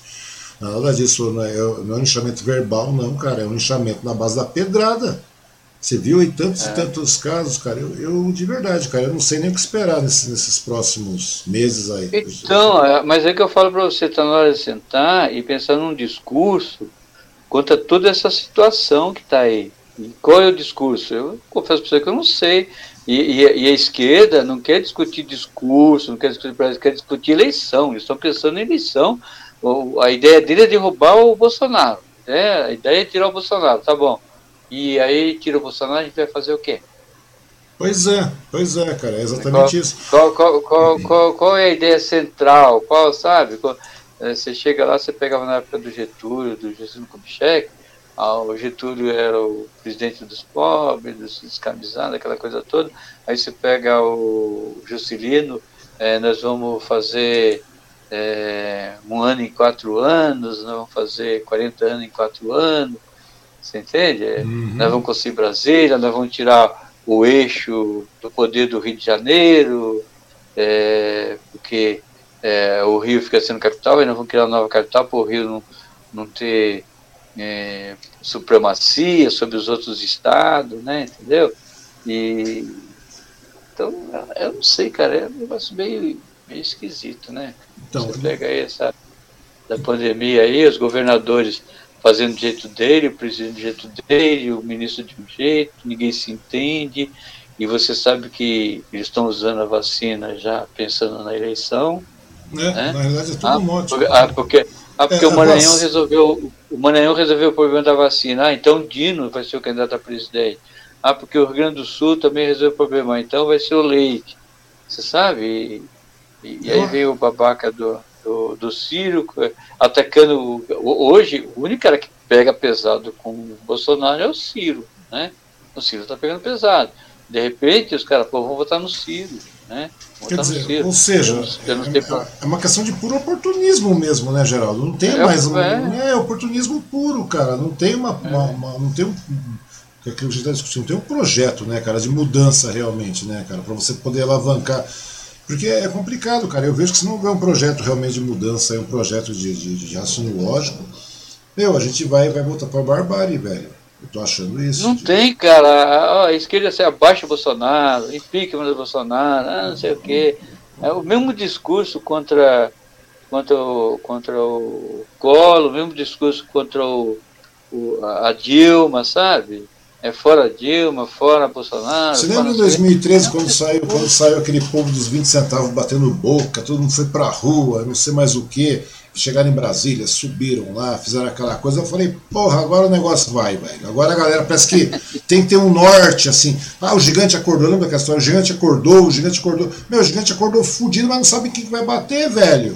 O gigante acordou fudido, é. parece só porque acordaram na porra do gigante, ah, calma, vamos voltar a dormir. Parou e ficar a mesma merda. Eu falei, mano. Mas, foi, mas é tudo armação, já é para esse governo que tá aí, né? Foi armado já é para esse governo. Não, não, mas eu falei, pô, tudo bem, que acorde, que faça uma maneira centrada, pausada, paulatina, que, que daqui a pouco não, acabou, é, o 20 centavos já foi, já reduzimos a, a, a, tarifa lá, tá tudo certo, já estou saindo fora, que era o movimento passe livre, não sei o que, a molecada e o cacete. Depois você vê o oportunismo tudo em torno daquilo. Velho, eu falei, pô, será que não era um momento de você nortear a coisa? Porque você vê, cara, hoje a gente vê, vê esse reflexo disso aí, esse desgaste que teve na, na época da Dilma, desgaste teve isso aqui, a, a, a eleição da, a, perdida, quase, quase perdida pro AS por, por muito pouco. Bolsonaro simplesmente é um, um, cara que ficou esperto, mano. Na realidade, a gente não pode desmerecer, tirar o crédito do cara nisso aí, porque o cara ficou esperto, viu que tem uma brecha, ele foi lá e começou a levantar essas, bandeiras psicóticas dele aí, cara, e começou a, a dar, dar voz para esse, pra esse sabe, essa, essa coisa meio hedionda, horrível que tem de algumas pessoas aí, cara, essas pessoas, o cara passou da voz para esse povo aí, cara, ou seja, 30% da, da população realmente embarcou de, de, plano nisso aí, a gente fala 30% mesmo porque o Bolsonaro fez com 57 milhões, o Haddad teve 40 e tantos milhões, depois o resto pulverizado, pô, velho, eu não consigo entender como é que nós vamos chegar nesse estágio. Ou passa a ter um plano, ou sabe o que vai acontecer? Vai ter mais quatro anos de Bolsonaro, cara. De novo. A grande verdade vai ser é, essa. Acho que... E acho tá, que tá caminhando para Tá caminhando para isso, né? Tá caminhando para isso, cara. Ou seja, tá caminhando. Você pensa bem, cara, nós temos dois anos de governo. Olha o retrocesso, nós estamos vivendo já. Nós estamos vivendo já, cara. Tudo que é nós temos, não temos política econômica, não temos saúde, não temos educação. Eu nem sei quem mais é o ministro, o ministro da educação, velho, para falar a verdade pra você. Eu nem sei o que esse cara, esse cara tá fazendo. Entendeu? O Pazuello não faz porra nenhuma. Mano, você fica vendo o quê? Daqui a pouco agora dando poder pro Lira, pro, pro, pro, pro, presidente da, da, Câmara. Você viu? Tão, tão, ah, vamos conversar, vamos deixar, e daqui a pouco é o Lira que está negociando tudo. Rapaz, tá tudo errado isso aí, porque os, os governadores não querem mais ter argumento com, com, com, com, com o ministro da Saúde, cara. O cara é incompetente, velho. O, o governo uhum. inteiro é repleto de competente. Daqui a pouco vai colocar na mão. E aquilo eu estava conversando com uma amiga minha, Neuza. Neuza estava falando assim: daqui a pouco, cara, você tem o segundo poder aqui, cara, o poder paralelo do país. Não, mas já tem, né? Já tem, cara. Mas não, eu tô falando de, de, forma declarada. Daí devem ter um poder paralelo de forma declarada no país, né, velho? Mas sabe que é? As, as pessoas não estão afim de conversar, entendeu? O negócio é assim: a eleição funciona desse jeito. É, ataque a corrupção, ataque os corruptos, prisão aos ladrões, impeachment e tal, como se isso resolvesse, e não está resolvendo nada, né? Não, Desde quando os militares deram golpe, até agora não resolveu nada. Não, eu, sabe? A gente viveu a euforia do governo PT e a gente vê como é que está hoje. Pois é. Entende? Então, aí, aí, o que, que eu acho? Então a gente voltando ali para a formação do povo. Você pega a igreja, por exemplo, né? Aí que eu falo para você da cultura e da igreja. Você foi, você foi, eu sei porque eu fiz em movimento em Bertioga, fiz, fiz em uhum. Mogi, fiz em Suzano. Aí você reúne um grupo de 10 pessoas, vamos montar um esquema cultural que a gente vai alugar uma casa, custa mil reais. Ó, vai custar para cada um 100 reais. Ninguém quer dar 100 reais, cara. Você pagar o aluguel de uma casa, você se reunir para discutir ideia e tal, tal. Mas daí você pega, você pega. Por que, que a igreja cresce? Por que, que a igreja cresce? O cara vai lá, o cara ganha 400, o cara ganha 4 mil, e o cara dá 10%, que é 400 reais. O cara dá, eu sei porque eu sou evangélico, eu não dou. Eu não dou uhum. mesmo, entendeu? Eu estou lá, vou na igreja e eu, eu, acho que a gente não precisa ir na igreja. Hoje eu tô, tô, Você tem que orar na tua casa, com a tua família, com teus amigos, entendeu? E é uma, coisa tão, tão, uma coisa tão estranha também, né? Você sabe que eu sou ateu, não, né? Você sabe que eu não estou não, não, não, discutindo isso aí, mas, eu, mas não, até para você questionar. Não, mas até para você questionar, não, mas geral, as, as pessoas, não, as, as pessoas não lêem a Bíblia. Né? Não leem, cara. Não, eu, eu, Aí o, o, o, o, pastor, o pastor lê lá é, antes, de começar, ah, porque não sei o que, papapá, que tem que ajudar, tem que dar parte de Deus. A parte de Deus. A Bíblia não, não cita isso mais, não, velho. Não, a Bíblia não cita então, mais isso, cara. Vou, então vou chegar aí. Você pega Jesus, ele não teve igreja, cara. Não, ele che... não igreja. Chegou lá. Entendeu? Che... Não, e o que Jesus falava, Jesus disse, ó, dai a César o que é de César, não era isso? Aí a igreja não quer pagar imposto. Por que, que todo mundo paga imposto e a igreja arrecada? Então, a igreja, você pega, você, você pega o Vaticano, o Vaticano é um Estado, o Vaticano é um Estado sem controle. Uhum. Sem controle. Agora você pega as igrejas evangélicas, ela é governo sem controle. É, é, às vezes não sabe o quanto que a igreja arrecada, a igreja lava dinheiro, quem sabe que lava dinheiro. Entendeu? Tem igreja séria? Tem igreja séria, entendeu? Mas, pô, o que isso Pô, hoje, hoje você anda na rua, cara, cada esquina tem uma igreja. Aí chega amigo meu e fala assim, ah, melhor igreja que bar. Eu prefiro bar, porque o bar você discutia política. E, e na, igreja, e, e no, na igreja você só discute, ah, ah, porque Jesus quer assim, porque Daniel quis assim, porque não sei quem, e é porque Mateus né, e tal. É, e não é nada é disso, é nem, nem Mateus, nem, nem Daniel, nem nada queria isso. Então, Entendeu? interessante é isso, né, cara? Você está falando com relação à questão de dízimo tudo mais. Isso aí no Velho Testamento, debatendo no Novo Testamento, nem, nem dízimo tem, agora, cara. Você tem Jesus agora, no Testamento chegou e falou que não tinha mais dízimo. Ele estava lá, estava Pedro e ele não estavam lá, daí chegaram lá, daí vieram lá os centuriões, lá, aquela porra toda na época, estavam na cidade lá e vieram cobrar imposto, né, uma taxa, tipo um, hum travessia lá. É, daí, César, daí, chegou, daí, César daí ele chegou a falar o quê? Ah, quem que paga aí, o, o, o Pedro? Quem que paga? Os filhos ou os estranhos? Daí ele falou, ah, os, ah. os, estranhos, né? Óbvio, porque os filhos não pagam. Então, te, teoricamente, subentende-se isso. Então ele falou assim, vai lá, faz assim, nós somos estranhos, vai lá, tira uma pérola, sei lá, o que que era lá, e dá na, na boca do peixe que está não sei aonde, dá lá para os caras, está tudo certo, fecha lá, Jesus falou isso. Ou seja, os estranhos pagam, né? Teoricamente, os três deveriam pagar, mas aqueles que são filhos não, não pagam. Ou seja, aqueles que são filhos dentro daquela morada não, não pagariam. Então, pela lógica, cara, os, os já que tudo, já que tudo no meio evangélico, ah, mas, mas são, são os filhos de Deus, etc. Já que são filhos, filhos não pagam. Jesus mesmo falou isso, cara. Concorda comigo? Então não tem o que pagar, cara. Você não tem que pagar taxa nenhuma, velho. Isso biblicamente falando. Agora, não estou falando que a igreja não tem que ter, não tem que ter sua estrutura, etc, etc, etc. Cara, mas não tem como você contestar. É, é uma massificação tão grande, Geraldo, que a gente vê. Não, mas olha, isso, olha, olha se mas... contorna em poder, né? Então, mas pare e pensa, ó, pare e pensa, ó.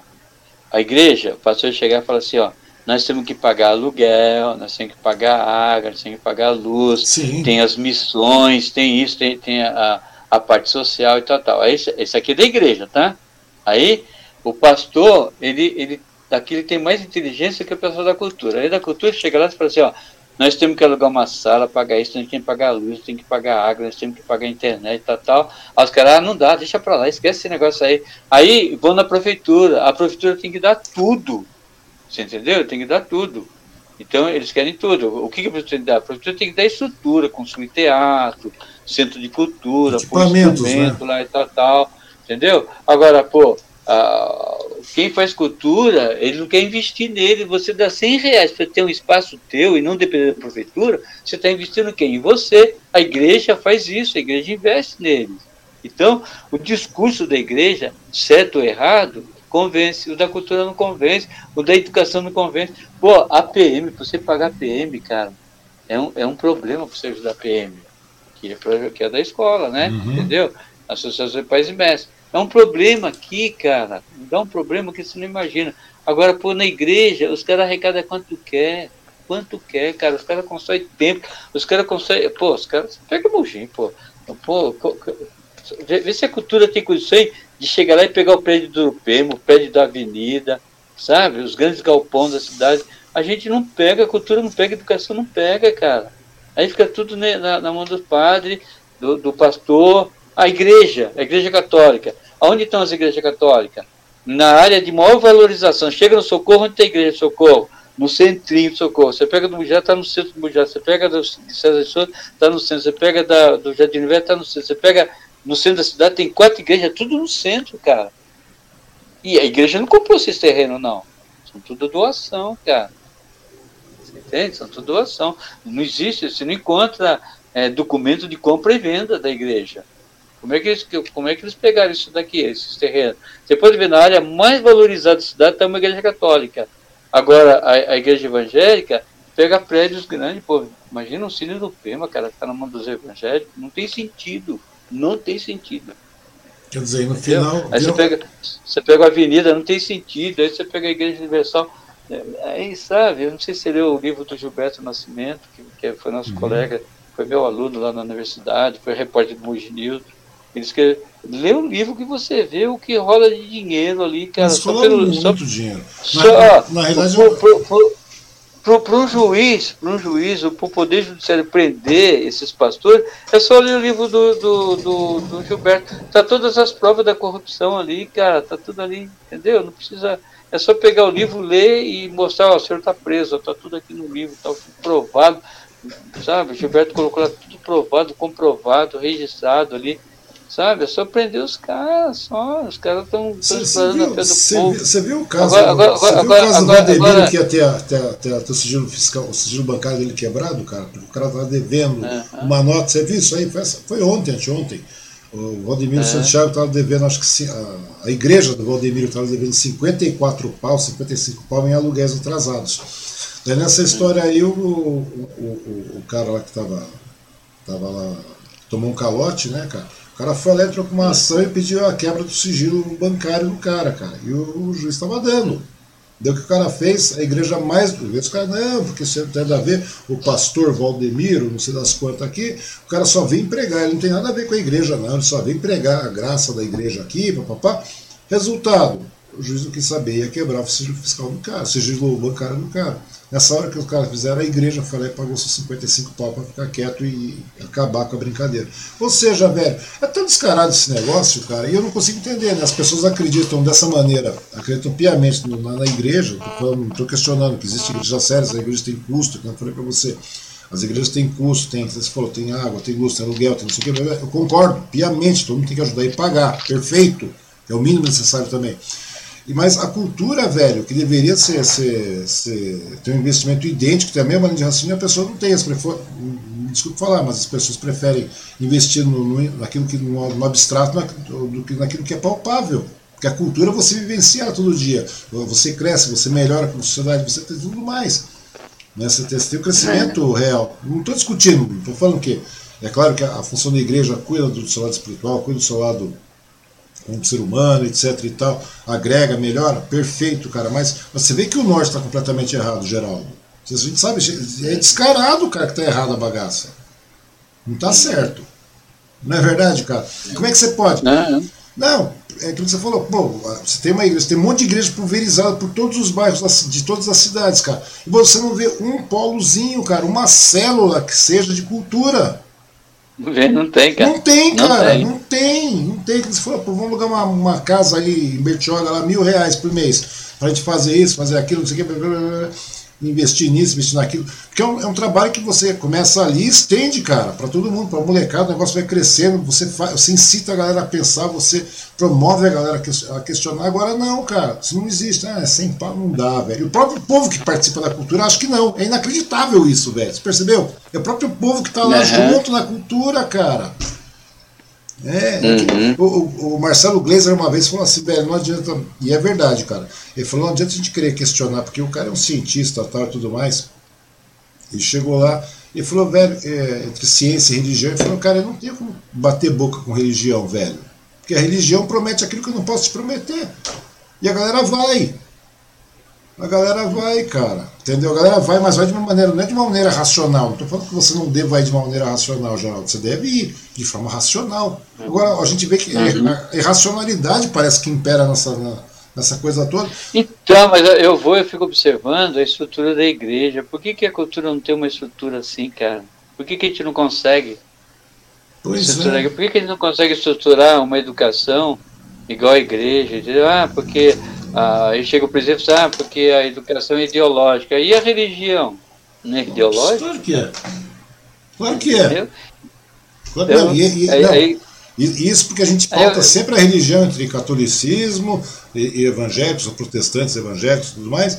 Quer dizer, e é só aquilo também, parou ali, né, cara? E parou ali. Qualquer coisa que sai um pouco mais dessa raia aí já, já, já, já se torna uma, não, uma heresia, digamos pastor, assim. O pastor Demeguet chegou para mim antes da eleição e falou assim: você vai votar em quem? Esse é o primeiro turno, eu estou votando no, no, no, bolo, né? Uhum. Aí se não der, eu vou votar.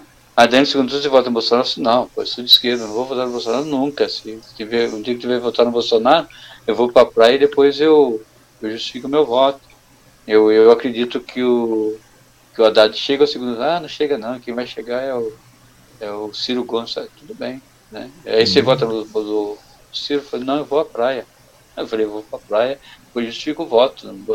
O Ciro, para mim, é um cara de direita também, né?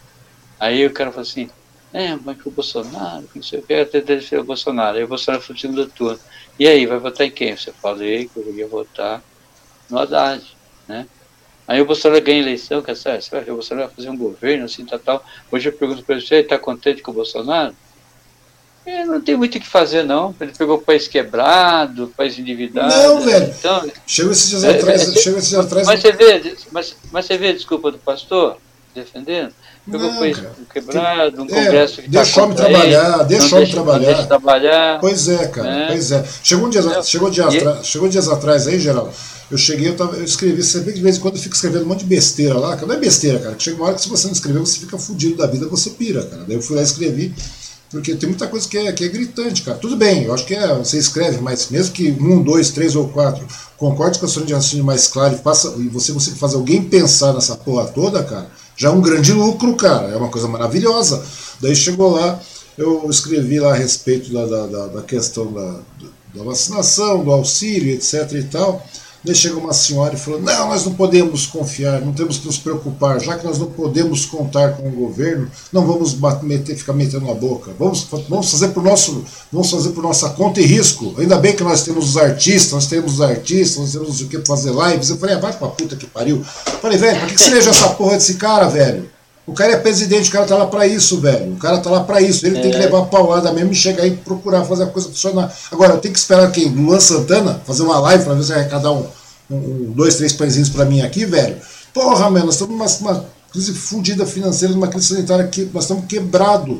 Nós estamos, sabe, num mar de falácia aí, a galera, não, vamos deixar o homem trabalhar. Chegou uma senhora para mim aí, você pode ver, tá no meu, na minha timeline, foi ontem, vamos deixar o homem trabalhar, deixa o cara trabalhar, velho, deixa o cara trabalhar. Tratamento precoce, vamos deixar o cara trabalhar, e não sei mais o que, spray nasal e a porra toda. Vai, vai pra puta que pariu, meu. Pô, você não tá vendo que o povo tá tudo fudido, tá tudo morrendo, tá morrendo 2 mil negros por dia? E a galera, isso porque tá subnotificado essa bosta. Daí você fica falando aí, mano, é. e a galera acha que, que isso aí é o certo, cara. Então, ou seja, será que mesmo escancarado, desgraça na sua cara, a pessoa não vê? Será que ele tá matando pouco o vírus, Geraldo? Será que o vírus deveria matar pelo menos uns 15, 20 mil por dia para o povo começar a entender que a, que a bagaça é nervosa e tem um imbecil falando, contando piada, sabe, no cercadinho lá? E a galera deixa, velho. E tem uma, uma, uma caça de pessoas que aceita isso, velho. Uma, uma caça de, de, de político, uma caça de religioso, uma caça não sei o quê. Velho, onde que a gente vai parar? Não é verdade? É. Onde que a gente vai parar, cara? Daqui a pouco a gente tá vivendo um golpe, daqui a pouco o cara, não, tem que comprar arma. Velho, a gente tá sem vacina, velho. Nós estamos sem vacina, não tem vacina. Tá morrendo 2, 3 mil negros por dia, não tem vacina. Não, vamos comprar arma, vamos facilitar arma, vamos não sei o que, vamos baixar o imposto da bicicleta. É, mano, para. Acorda, a gasolina tá 6 conto o litro, velho. Tá 6 conto da gasolina. Você vai ali do lado do, do, no Chile, lá custa, sei lá quanto que custa a porra da gasolina, meu. Custa, sei lá, uma merreca, acho que um real, um e cinquenta, um e vinte, alguma coisa assim. Aqui nós estamos pagando seis pau, velho. Etanol que custa uma. Sabe, daí o cara vai lá, vamos fazer uma intervenção na Petrobras. Porra, velho, o negócio não é esse. Vamos mandar, vamos mandar o Correio pro saco. Velho, não é isso. Vamos vender essa porra dos Correios que tá atrapalhando. Porra, vamos acabar com a Eletrobras. Velho, vai, vai sobrar o que para fazer, velho? Só tá, tá destruindo tudo, cara. Tá acabando com tudo. Não, não só não só o patrimônio que você tem, não só. Não, sabe, você está acabando com. E, e, e, junto disso aí, você está acabando com o cérebro, cara, com, com, com, o raciocínio lógico do brasileiro. Nunca vi um negócio desse, cara. Você não está dando oportunidade para o brasileiro pensar e, e, esse massacre direto. E, o pessoal que pensa fica quieto, cara, não fala nada. É uma coisa. Uhum. Não é uma coisa complicada, Geraldo? Não, não fala, sabe por quê? Porque as pessoas não querem ouvir. Quando você vai falar lá e tal, os caras já vem o cara com com a teoria dele, o cara sonha, o cara acredita, entendeu? Mas, mas, não é mas por quê? Porque, mas porque o povo não tem informação, entendeu? E eu nem culpo o povo, entendeu? É, o problema é político mesmo. É, os caras não querem que o povo pense, que o povo tenha cabeça, que o povo tenha ideia, que o povo decide por si próprio. Uhum. Então, porque, porque se você for ver, não, é, mas é, é, muito descarado o escárnio, cara. O escárnio, o escárnio é descarado demais. Uhum.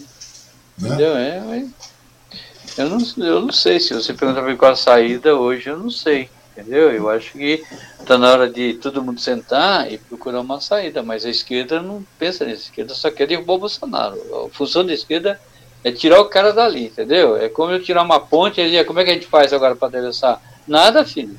Vai nadar. Entendeu? Né? É então, ilógico, assim, cara. Então, será que isso aí, Geraldo, será que isso aí, agora de uma forma bem, bem pé no chão, bem racional, será que isso aí, é, é, é esse retrocesso não faz parte de uma evolução do, do, do, do nós aí brasileiros como nação, não? Tem que tomar mais um pouco no toba mesmo, ficar mais 10 anos, uma década, duas décadas se matando aí pra gente poder se tocar. Porque eu falei, é que eu estava falando com outro dia, não sei o que eu falei, cara, foi anteontem com o professor Wagner, eu acho, eu falei, eu vejo, você vê, cara, nós estamos dentro de uma pandemia que a porra do bagulho é um vírus. Um vírus mata pouco, dissemina muito, mas mata pouco, concorda comigo? Mata pouco, uhum. tem uma letalidade baixa. Por sorte, tem uma letalidade baixa. E o povo não. E é simples, velho. Põe a porcaria da máscara, põe o álcool gel, mantém o distanciamento, faz alguma coisa do gênero. Estou falando isso de uma maneira geral, assim, como deveria ter sido feito mesmo, que nem o governo fez a lição de casa, nem o governo federal, nem os estaduais, nem, nem o município está fazendo direito. Meu, é só colocar máscara, sabe que é o básico, o princípio básico da coisa, velho. Coloca a máscara, álcool gel, distancia, sei lá, álcool gel, seja o que for. Fica, procura ficar o maior tempo possível em casa é, é, trabalha só o que tiver que trabalhar realmente, vamos repensar taxas, impostos tudo mais, porque dinheiro, tempo, espaço, é tudo invenção do ser humano, que a gente vive sem essas porras todas. Vamos parar, porque é uma questão de sobrevivência geral. Pensa bem comigo, só estou utópico. Aí você fala, nossa, ali é economia, foda-se a economia. A gente antigamente não tínhamos economia. Ah, mas e o tempo? Velho, nós, nós somos uma unidade celular de vida, cara. Nós somos uma espécie. Então a gente precisa ter esse, esse tipo de raciocínio. Se fizéssemos isso, aí o cara bate boca, discutem, discutem, discutem. Não, porque não sei o que, você vê movimentação, é pique, é, é, é, é contra, contra o confinamento, contra o lockdown, contra não sei o que. Por exemplo, Portugal mesmo só baixou essa porra porque fez o que tinha que fazer. É, vacinar, lockdown e tudo mais. Aqui não, aqui tu não vai contra. Não tem uma teoria, não, como é que vai sobreviver? Porque o importante é aquele que, que, que, a fome vai matar. Vai matar porque todo, estamos vivendo num país desgraçado, velho. Porque nós não temos governo. Se tivesse um governo racional de maneira lógica, funcionaria.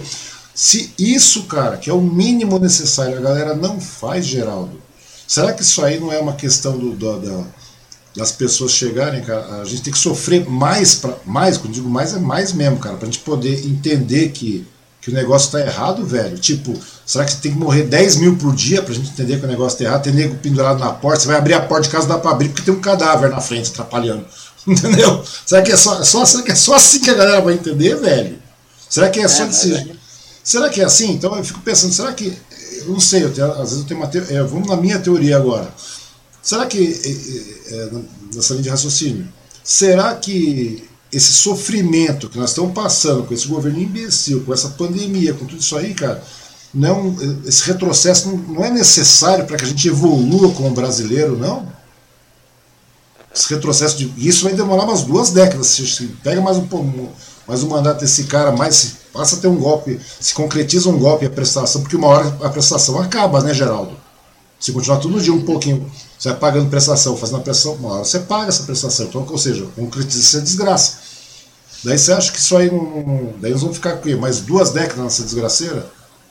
Você acha que essas duas décadas sofreram terrível, cara? Mas nós vamos ser desmantelados, ter o país inteiro desmantelado, desprovido.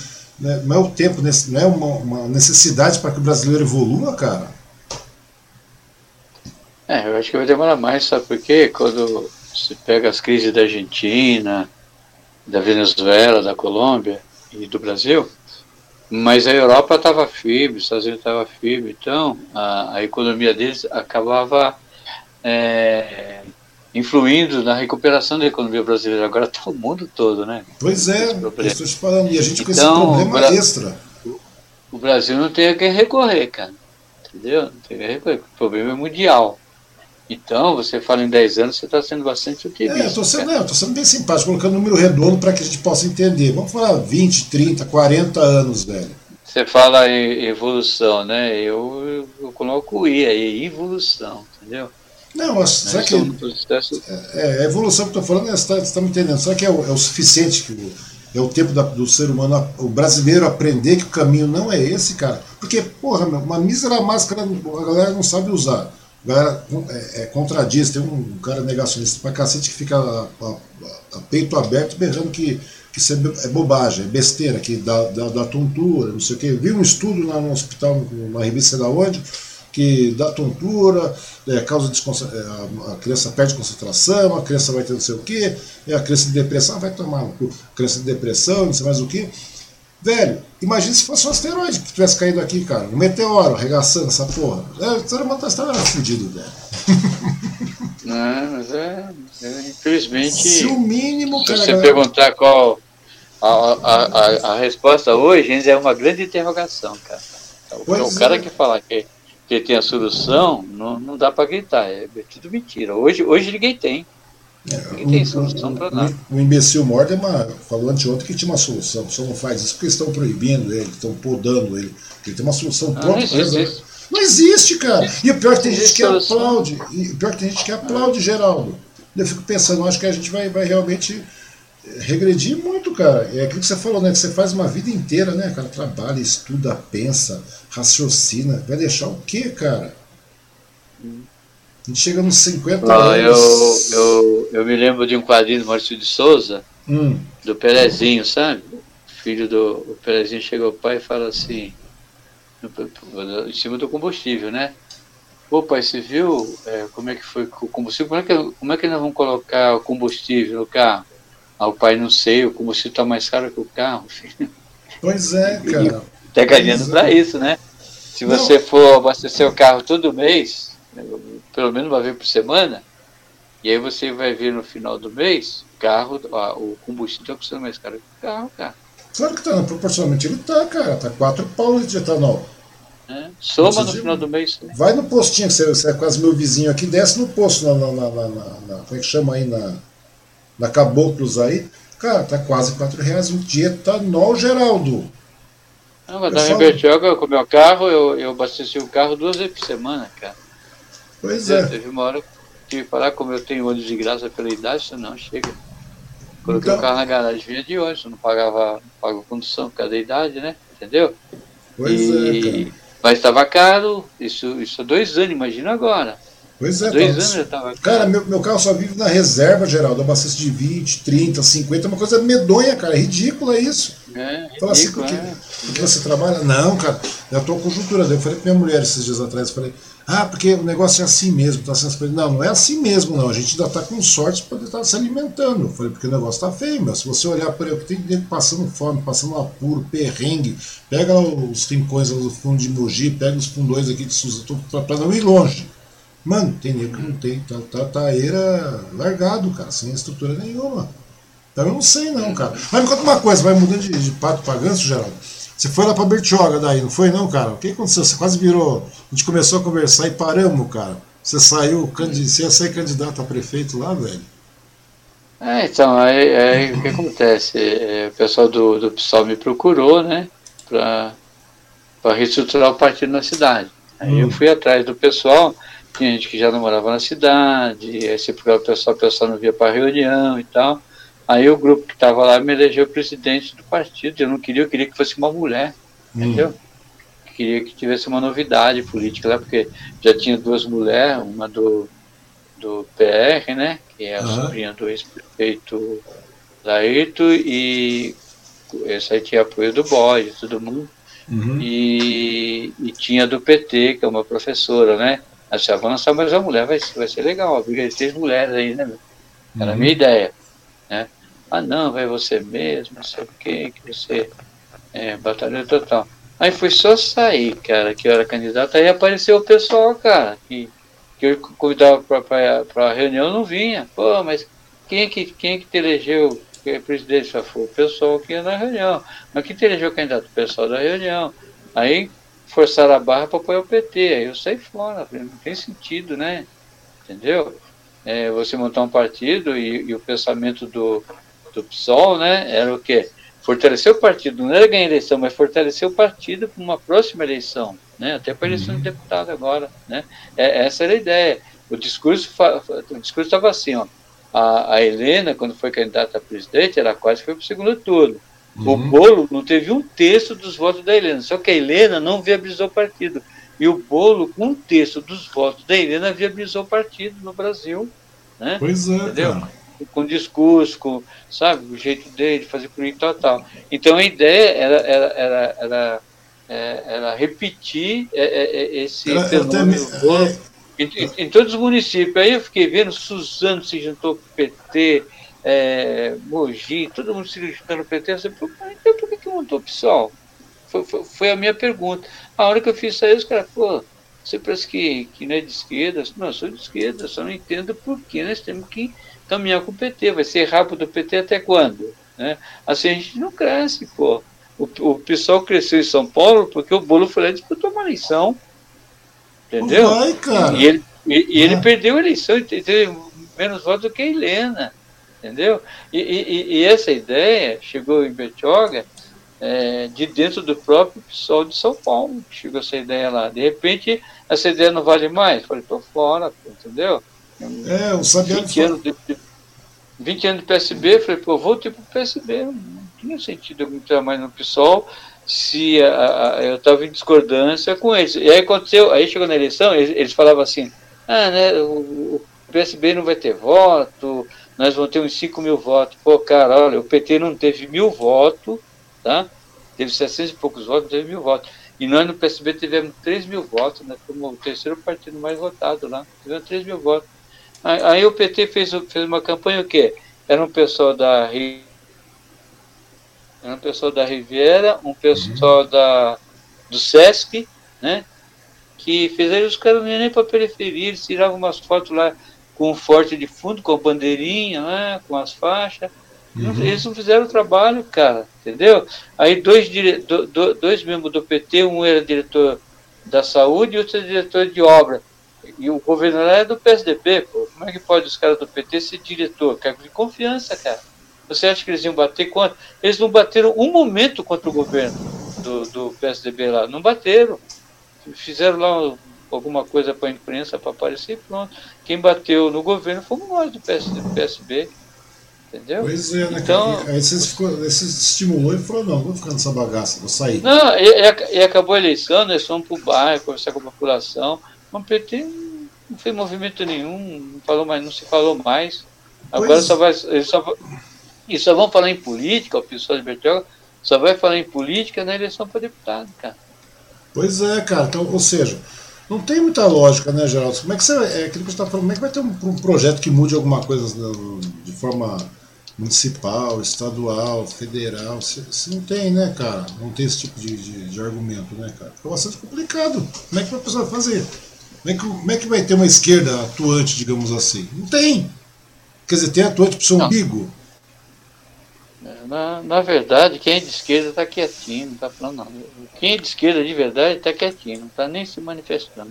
Porque é, é aquela história do lobo lá, a história do lobo, é que o cão chegou pro, pro lobo e começou a falar das maravilhas, sabe? Olha, o meu dono me dá comida, o meu dono me dá lugar para dormir, o meu dono cuida da minha saúde, meu dono faz isso, meu dono leva para passear, meu dono faz tudo isso. Aí o lobo viu uma coleira no pescoço do cão e falou assim: Essa marca no seu pescoço aí, essa coleira, esse aqui é o preço que eu pago por tudo que o meu dono dá. Então é isso que, que, que acontece com essa peso da esquerda que está aí, você entendeu? Porque quem. A, a, esquerda mesmo é igual o lobo, ela está na floresta, está quietinha lá, não está se metendo porque é, aqui fora está feio o negócio. Então a esquerda está tá lá, a esquerda não, não vai se expor. A esquerda de verdade não está se expondo. O que está se expondo aí é um, é um pessoal que se acha de esquerda, mas não tem nada de esquerda. Quer dizer, o pessoal, tem nada, o pessoal tem nada que, a ver. os seres pensantes. É o, pessoal, é, é, o pessoal, é o pessoal do contra. É o pessoal do contra. Você não sabe? Quando, quando o PT estava lá, ah, o pessoal da direita, não, é o pessoal do contra a esquerda. Agora uhum. o pessoal da esquerda, que, que fala que é esquerda, é o pessoal contra a direita. Eles não têm a, um, uma posição política definida. Não tem, eles não têm programa de governo, não tem projeto de governo, não tem projeto de país, não tem projeto político, não tem nada. Eles têm o projeto dele, é projeto de poder, entendeu? É, poder para se eleger vereador, para depois se eleger deputado, para depois se eleger prefeito, para depois se eleger governador e quem sabe se eleger presidente. Entendeu? É, é, é, é esse é o projeto desses caras. Cara, e é tão triste, né, você ver ver isso aí, né, cara? E a galera que pensa. Uma esquerda, uma esquerda, uma esquerda manca, sabe? E tem aí uma esquerda manca. Entendeu? Uhum. Aí, aí, aí eles ficam se apoiando, aí, aí o pessoal se apoia no PT, o PT se, se, se junta com, com o PCB, com o PCdoB, e, sabe? Aquela, um usando o outro como muleta. Uhum. Aí, aí na esquerda mais, né? Então, é, a, a, esquerda tem que crescer sem esse negócio de tem que unir as esquerdas. Pô, que, que raio é esse de esquerda? De ter vários partidos de esquerda. Tem que ter um partido só único de esquerda. Nós discutimos Entendeu? isso, né, cara? Nós discutimos isso, é. a gente falou ao telefone. Não, não, não, não, nós, vamos, nós vamos disputar o primeiro turno, lá no segundo turno a gente vê o que vai fazer. Chega no segundo turno, já é tarde, cara. Não dá tempo é, não existe segundo turno, não. Na realidade, cara, não tem nada contra você ter 50 partidos de esquerda, ou sei lá, de direita, não interessa, cara. Eu acho que é, é, você, tem, você pode ter normalmente isso aí. Meu, mas Pensa de maneira racional, vai, vai eliminando, vai eliminando até você chegar, pô, chegamos aí a, até ser o partido da esquerda, o partido da direita, ou seja o que for. Agora nós somos partido de esquerda, somos partido de esquerda, nós somos partido de direita, de ultradireita, leve direita, de não sei o que direita. Rapaz, chega uma. Não é mais fácil, nesse caso, seguir a mesma linha de raciocínio como segue nos Estados Unidos, não, Geraldo? Se dividir entre democratas e republicanos, teoricamente, assim, tem lá seus 500 partidos, foda-se, não tem problema. Chega no final do raciocínio, você é uma decisão entre A e B e acabou e deixa o negócio É, mas é que tá, é que tá. Nos Estados Unidos existe partido de esquerda. Só claro que, que eles não se juntam, eles não se juntam nem com os democratas e nem com os republicanos. Hum, então, não, mas não, eles, elegem, não, eles elegem dois, três, né, dois, três que, que não conseguem fazer barulho porque a imprensa, a mídia não dá espaço para eles, porque a, uhum. a, mídia ela é comandada pelos grandes, grandes empresas, né, as multinacionais, uhum. então eles não têm espaço, mas então, é, mas... é Mas, é, falando, é mas se, se, a gente dividisse esse, na, na, nossa realidade, na realidade brasileira, você acha que o negócio não funciona melhor? Oi? Opa, caiu o seu caiu, café aí. Caiu, mas... uma, caiu uma água aqui. Então, ah. mas é. Mas, mas aí eu insisto com você, cara. Como é que pode ter uma esquerda fragilizada, uma esquerda dividida, entendeu? Que só vai se unir só no segundo turno, porque no primeiro turno cada, facção de esquerda né? tem o seu próprio candidato e cada candidato. Aí, aí, aí, vai juntar lá o Ciro, o Ciro não vai se juntar, mas vamos supor que o Ciro se juntar. O Ciro, o Dino, o Boulos, a Irondina, junta toda essa turma aqui, mas é, qual a ideia que vai prevalecer? Da Irondina, do Bolo, do Dino, do Ciro, sabe? Qual, qual, qual, a ideia que vai aparecer? Qual o plano de governo que vai prevalecer? Não, nós vamos dividir aqui, ó. É, o, o, fulano vai ser ministro da cultura, o ministro vai ser da educação, vai ser. Aí, aí eles dividem o, o governo em várias facções e, e, fica esse negócio aí que tá que ninguém resolve nada, cara. Você entende? Né, então, a esquerda fica muito forte. Então, se você pegar lá, lá nos Estados Unidos, existe partido de esquerda. Só que eles não aparecem porque eles não se juntam, não se misturam. Não se misturam. Então, mas, mas... E, e, e, e, aqui você vê a esquerda governando com a direita, a direita governando com a esquerda, aí você vê cara de esquerda passando para a direita, você pega o Munhoz, cara, o Munhoz está no PSB, pô. O que, que o Munhoz é? Você acha que ele é socialista? O Barros Munhoz foi presidente da Assembleia pelo PTB, cara. O cara veio lá da Arena. O Ciro Gomes veio da Arena, sabia? Ele veio da Arena, foi pro PDS, foi pro PSDB, aí veio pro PSB, foi pro PT, agora tá no PDT. Pô, como é que você pegou um cara desse que cada eleição pula no partido? Pois é, qual, qual, qual, qual, realmente é a ideologia de um cara desse? Não tem é, ideologia. É, não tem. Então.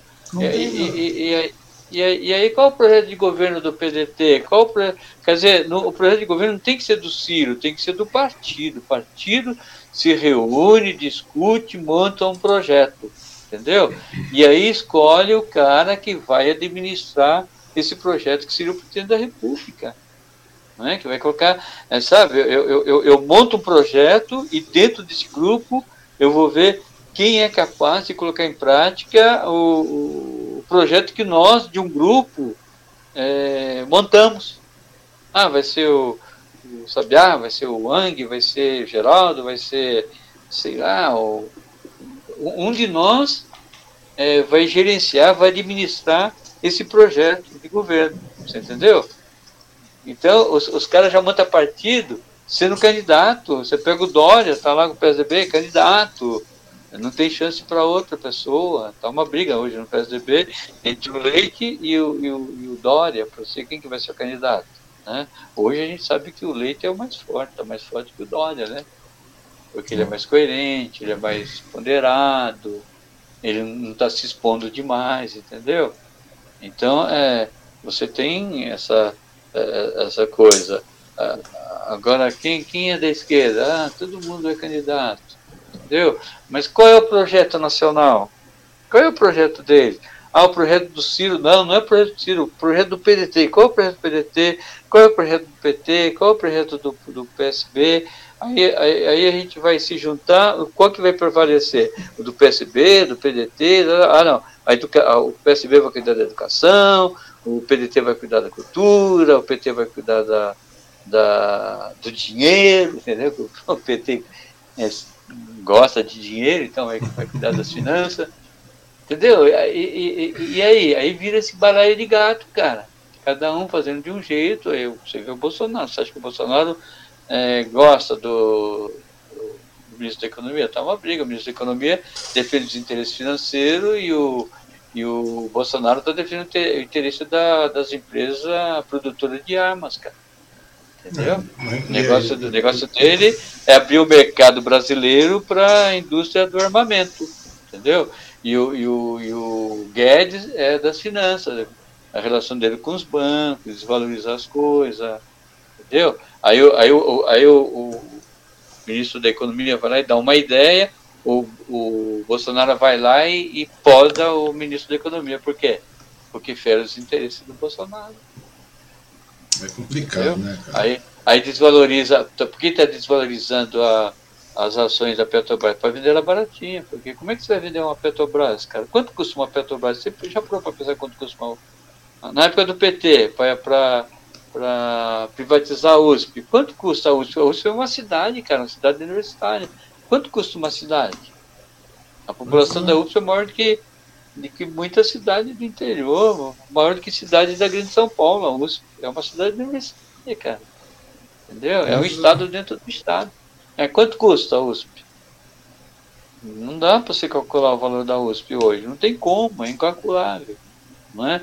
E, e, e, e aí, qual, qual o projeto do governo para a educação? Qual o projeto do governo para a cultura? Qual o projeto para a saúde? Eles não têm, eles não têm agora. Ah, sabe, a oposição podia ganhar, podia ganhar a eleição se eles tivessem uma solução para o problema do, do, coronavírus. Aí. A oposição não tem. Qual, o que, que a oposição faz? Faz crítica ao governo. Isso é fácil, isso aí não precisa. A gente não precisa de oposição, nós mesmos podemos fazer. Nós não precisamos da igreja fazer oposição ao governo, não precisamos de nada, nós mesmos.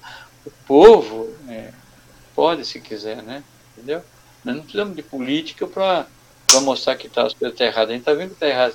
E, e, qual é a solução? A oposição não tem, os comunistas não têm, os socialistas não têm, a esquerda não tem, a direita não tem, o centro não tem. Ninguém tem, cara. Ninguém tem a solução. Entende? E aí alguém diz que pá, a Europa também não tem, os Estados Unidos não tem, o Canadá não tem, o Japão não tem. Pô, eu, eu não estou preocupado com eles. Qual, pô, a gente, será que a gente não tem alguma coisa que possa servir de exemplo para o mundo? A Uruguai e o Chile, cara, tá melhor que o Brasil nessa questão.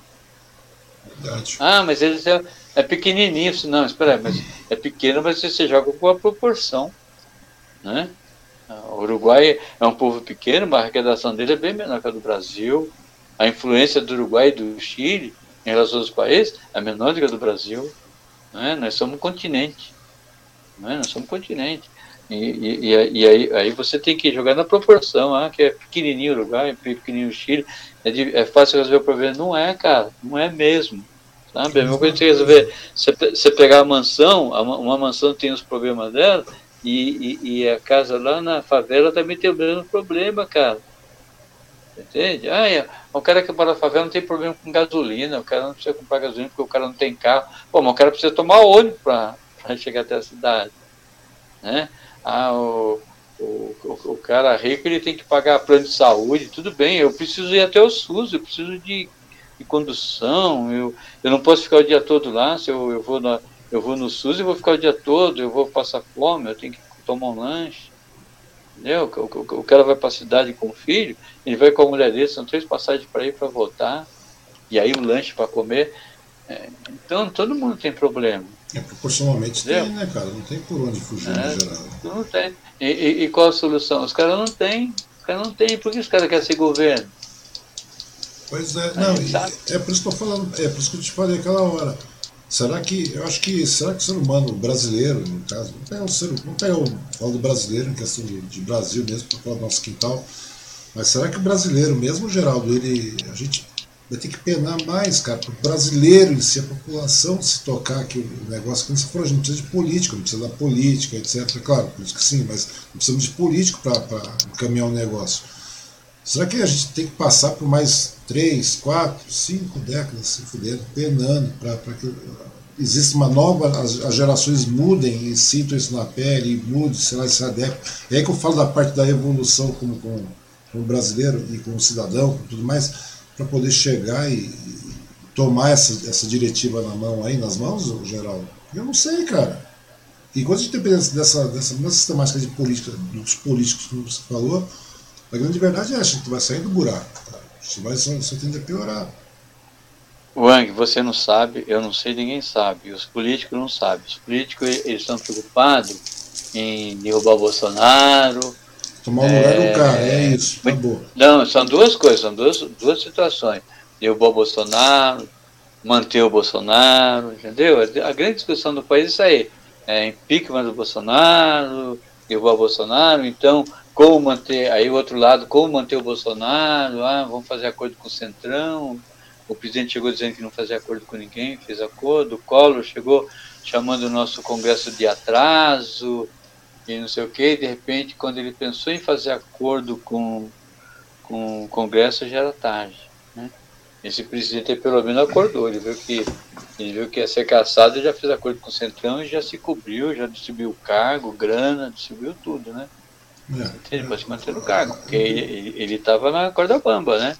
Entendeu? Então, ou seja, hoje, hoje, hoje, hoje tem um grupinho, você vê, você vê Mogi, ah, fora Bolsonaro, aí você vê lá 50 pessoas na manifestação, aí chega em Bertioga, fora Bolsonaro, 10 pessoas, você chega em Suzano, fora Bolsonaro, 50 pessoas. Não, não dá eco, cara. Não dá, não dá né, cara? E, e, e, e, a questão não é essa, fora o Bolsonaro, tá bom, o Bolsonaro vai sair, o que, que a gente vai fazer? Pois é, vai o que no lugar? Vamos fazer o que, né, cara? Você tira é, o Bolsonaro e entra o quê? Os governadores do estado resolveram fazer tudo é, independente do, do governo federal. Não estão conseguindo, cara. Estão pedindo arrego agora. Fizeram uma carta, escreveram uma carta aberta ao presidente e tal, tal. Pediram arrego já, cara. Entendeu? Quando os governadores se reúnem para resolver a coisa do jeito deles, é uma coisa. Quando se reúne para escrever uma carta aberta ao presidente, cara, aí é preocupante. Aí, aí é entregar toalha, não é? Entendeu? É, vamos, vamos, fazer uma reunião. Não, vamos, vamos fazer uma reunião de governador e, e vamos resolver da, da, onde, da onde nós vamos buscar recurso e o que, que nós vamos fazer com esse recurso e tal. Essa seria a grande discussão. Como é que nós vamos resolver e onde que nós vamos tirar recurso para isso daí? Essa seria a grande discussão. Não, eles resolveram sentar, escrever uma carta aberta ao presidente. Isso é jogar toalha, cara, jogar toalha. Os governadores jogaram a toalha, se entregaram. Não, então jogando Entendeu? a toalha para um cara também que não sabe de coisa nenhuma, né? Que não tem solução de nada. Não, eles falharam. Se for ver o governador, os governos, os governadores falharam, cara. Falharam. Pois é, né, cara? Na realidade. Fazer as coisas, eles não têm de onde tirar dinheiro, agora eles têm que pedir dinheiro para o presidente, vão ter que beijar a mão do presidente. Por isso que eles fizeram a carta aberta.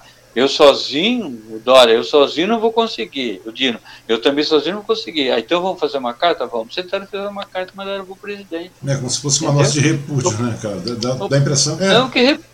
Não, é, que, não, não, não, eu sei, não, não, eu sei, eu entendi o que você está falando. Às vezes dá a impressão que vamos soar como se fosse uma nota de repúdio, né? Ah, vamos tentar, é. de uma maneira, denegrir a imagem, sendo que é totalmente o contrário. Uma coisa absurda isso é. aí, né? Sei que nós temos uma situação lamentável. Sei que nós situação lamentável, né, Jara? O que você falou. Você está é. aí fazendo aniversário já agora, mês que vem, né? Feliz da vida, adiante pelo menos nisso. Só que quando bate. Eu vejo que quando você começa a falar, você. Bom, você é um cara muito inteligente, você é um cara que observa muito as coisas. E eu vejo que você, vai, você vai perdendo um pouco o pique da coisa, né, cara? Desanima, né? Ah, vai.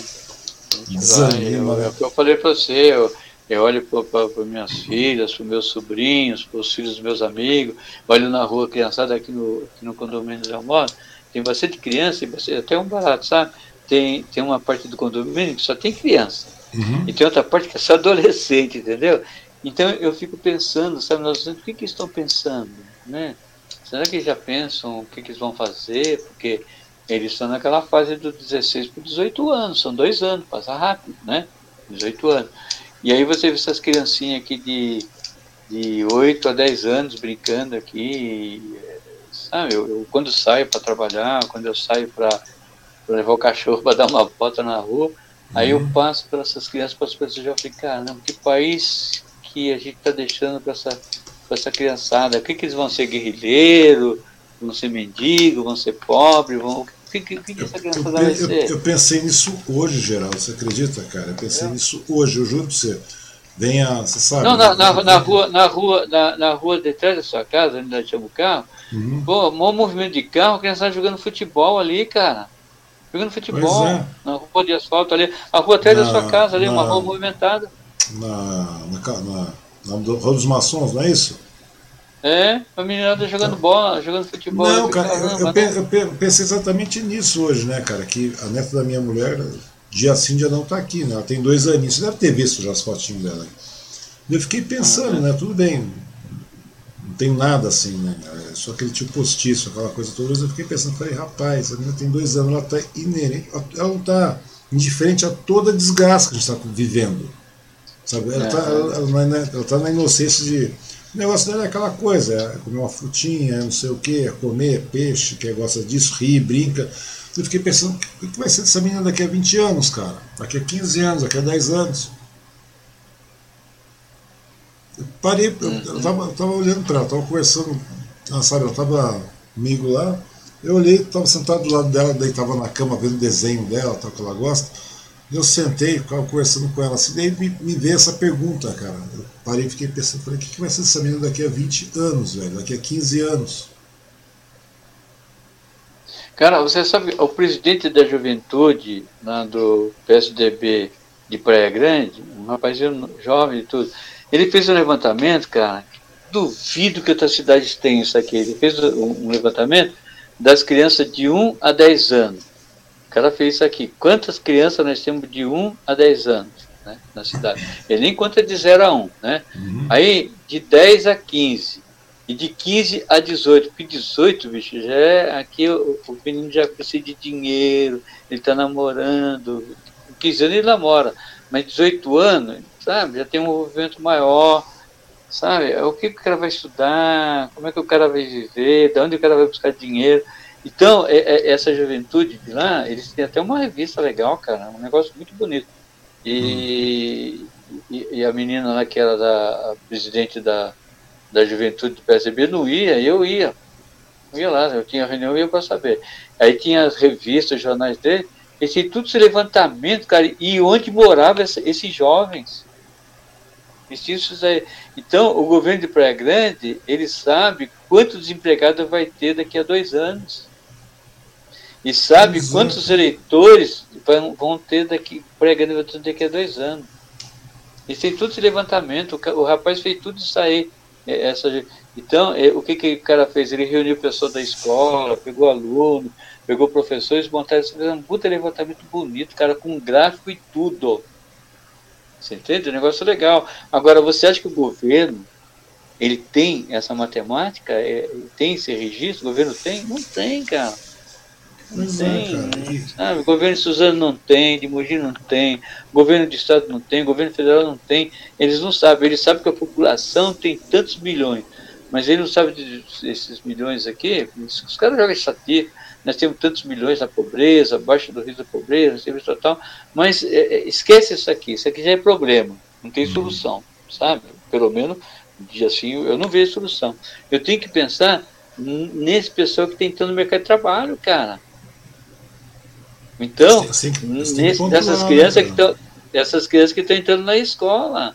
Aí chega, ah, chega todo ano, não tem vaga nas escolas. Ah, que eu estava vendo, que eu estava vendo esses dias, é, o pessoal arrumando a escola, a escola foi fechada dois, um ano aí, cara. Agora que os caras vão preparar a escola para receber. Quando começa as aulas? Ah, começa amanhã, aí o cara tá pintando a escola hoje, cara. Entendeu? O cara tá arrumando o portão, o cara tá é, arrumando, sabe? Um negócio assim que não tem sentido, cara. Da ponte lá, um, caiu uma ponte aí numa cidade aí, aí o cara, a gente tá fazendo licitação, aí o cara, mas essa ponte tá com problema, faz cinco anos Agora esperou a ponte cair para fazer licitação, cara. Eu vi, eu vi de uma cidade de licitação de merenda, vai fazer agora a licitação de merenda, cara. Você entende? Mas negócios assim que. É, falta de planejamento, falta de organização, sabe? Os caras não têm noção. de boa vontade, de, de raciocínio não, lógico, não, né, geral. Eu, eu, eu, não é boa vontade. Não, não é boa vontade, não. É, é sacanagem mesmo. Pois cara. é, sacanagem. cara. É, é, sacanagem. é canalice, é canalice na cara larga, é, porque é, é isso que eu pensei, cara. Eu olhei pra menina hoje e fiquei pensando, falei, que mundo que ela vai ter daqui a 15 anos, cara. Sabe? Fiquei, é. eu, eu não conseguia ver. Eu juro pra você, Geraldo, eu não conseguia ver. Porque a gente, quando é, você, como garoto, você pensava, pô, vou fazer isso, vou fazer aquilo, e você ainda tinha uma. Né, quando sua filha nasceu, pelo menos você pensava de uma determinada forma, quando seu filho nasceu. Daí, cara, agora você consegue hoje, nasce um garoto hoje, você consegue imaginar o que vai ter pra frente, você não consegue imaginar o que vai ter para sua filha mais jovem daqui a pouco, cara, lá pra frente. Eu, eu fiquei, ah, há cinco anos eu estava preocupado com a formação da, das minhas filhas. Como é que eu vou pagar a faculdade? Graças a Deus eu conseguia pagar, pagar a faculdade. O meu, o meu investimento, cara, esses cinco anos, foi, foi, tu, foi, tudo na educação dos meus filhos, né? Da, do meu enteado e da minha enteada que eu tenho como uhum. filhos. Eu criei eles, né? Então, eu, a minha preocupação foi com a educação deles. Eu não, não me preocupei com casa, terreno, essas coisas. Eu moro de aluguel, né? Eu tenho um uhum. irmão, cara, que uma vez ele deu uma bronca na filha dele e eu achei ruim com ele. Ele olhou para a filha dele assim: o que eu gastei com essa educação, fui comprar um apartamento à vista. Você nunca devia falar isso para tua filha. Acabou com a filha dele, né? Tudo que ele fez de investimento na filha foi por água abaixo. Entendeu? Ele falou assim, pô, gastei uma grana com você, pô, e você não arranja emprego? É. Não é que não arranja, não tem, cara. Não tem emprego. Ela se formou, não tem emprego aí, ele vai gastar uma grana com você, dá para comprar um apartamento. De três dormitórios que eu gastei, coloquei no papel que eu gastei com você. Entende? E, e aí eu fico, fico preocupado também com minhas filhas. Cuidei da educação dela, fiz a minha parte, entendeu? Mas ó, eu, eu não investi em mim, investi só nela. Mas quando eu estou investindo nela, eu estou investindo em mim, não estou? Entendeu? Meus filhos, eu investindo. Nós temos ah, investimento. Como... A gente fala assim, ah, ah, eu investi nos meus filhos. Não, eu investi em mim mesmo, né? Entendeu? A formação das minhas filhas faz parte disso. Né? Nada, nada mais ou menos que nada mais ou menos seus filhos são extensão de você, né, Geraldo? É, é extensão da gente. Então eu investi em mim mesmo. E, e, e, mas quantas pessoas, pô, eu tenho amigos, cara, que não conseguiram investir nas filhas dele, que se formaram comigo, tem filhos sem estudar, tem irmão que não conseguiu investir nos filhos, entendeu? E o Estado não investe, ah, os filhos, os filhos são filhos do Estado, não são filhos dos pais que geraram. Mas o Estado não investe nele, como é que pode ser filho do Estado? Como é que pode ser filho do país? Como é que pode ser filho do Brasil?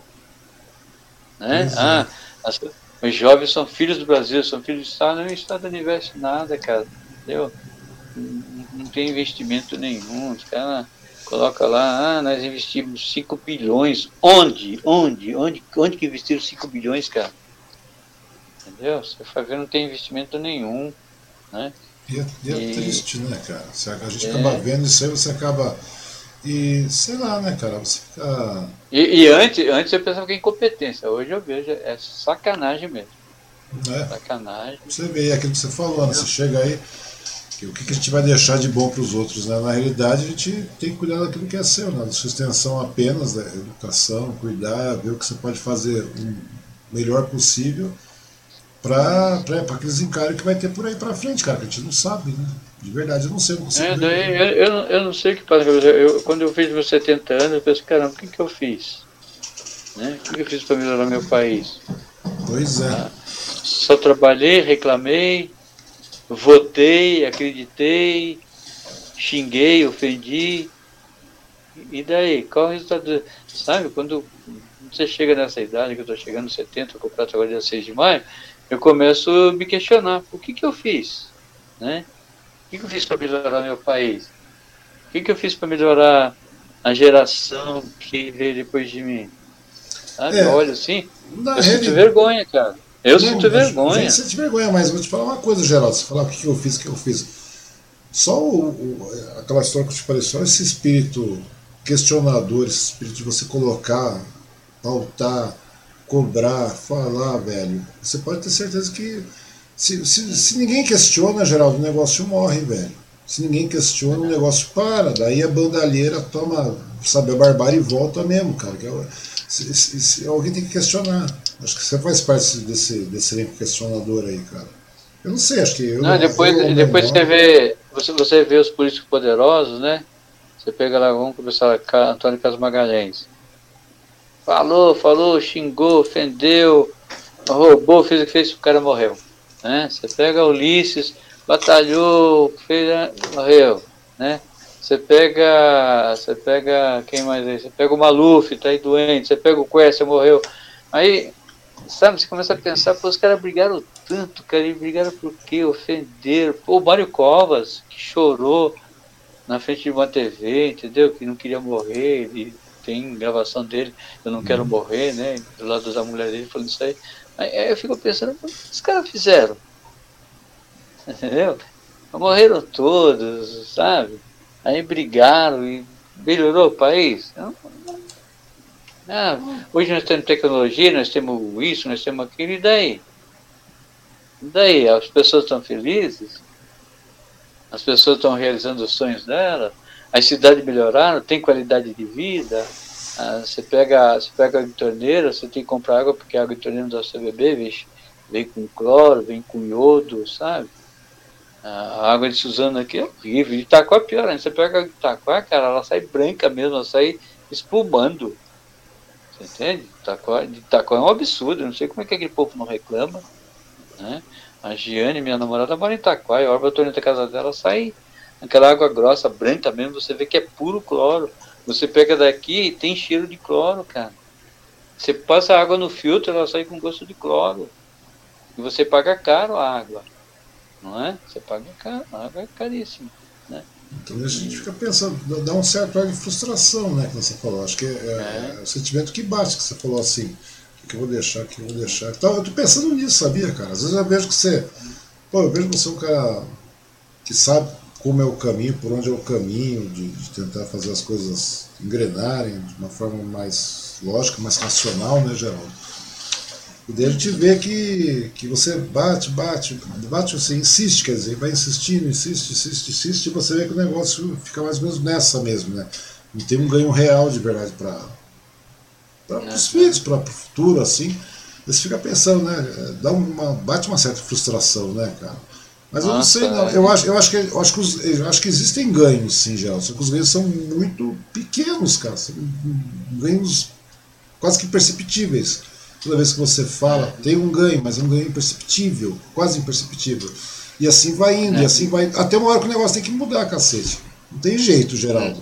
E se não tiver gente que questiona, nem que seja de maneira quase que passa de maneira quase que imperceptível, que nem você faz, que nem muitos fazem, velho, a gente não muda, o ser humano não cresce, o ser humano brasileiro, principalmente, não falo do Brasil aqui, a gente não muda, a gente não vai mudar, não deixar nenhum país. Mas toda vez que você questiona alguma coisa, você deixa assim coisa boa, cara. Você faz parte dessa mudança aí. Só que é, ela é muito pequena, é quase, a gente fala, é quase que imperceptível.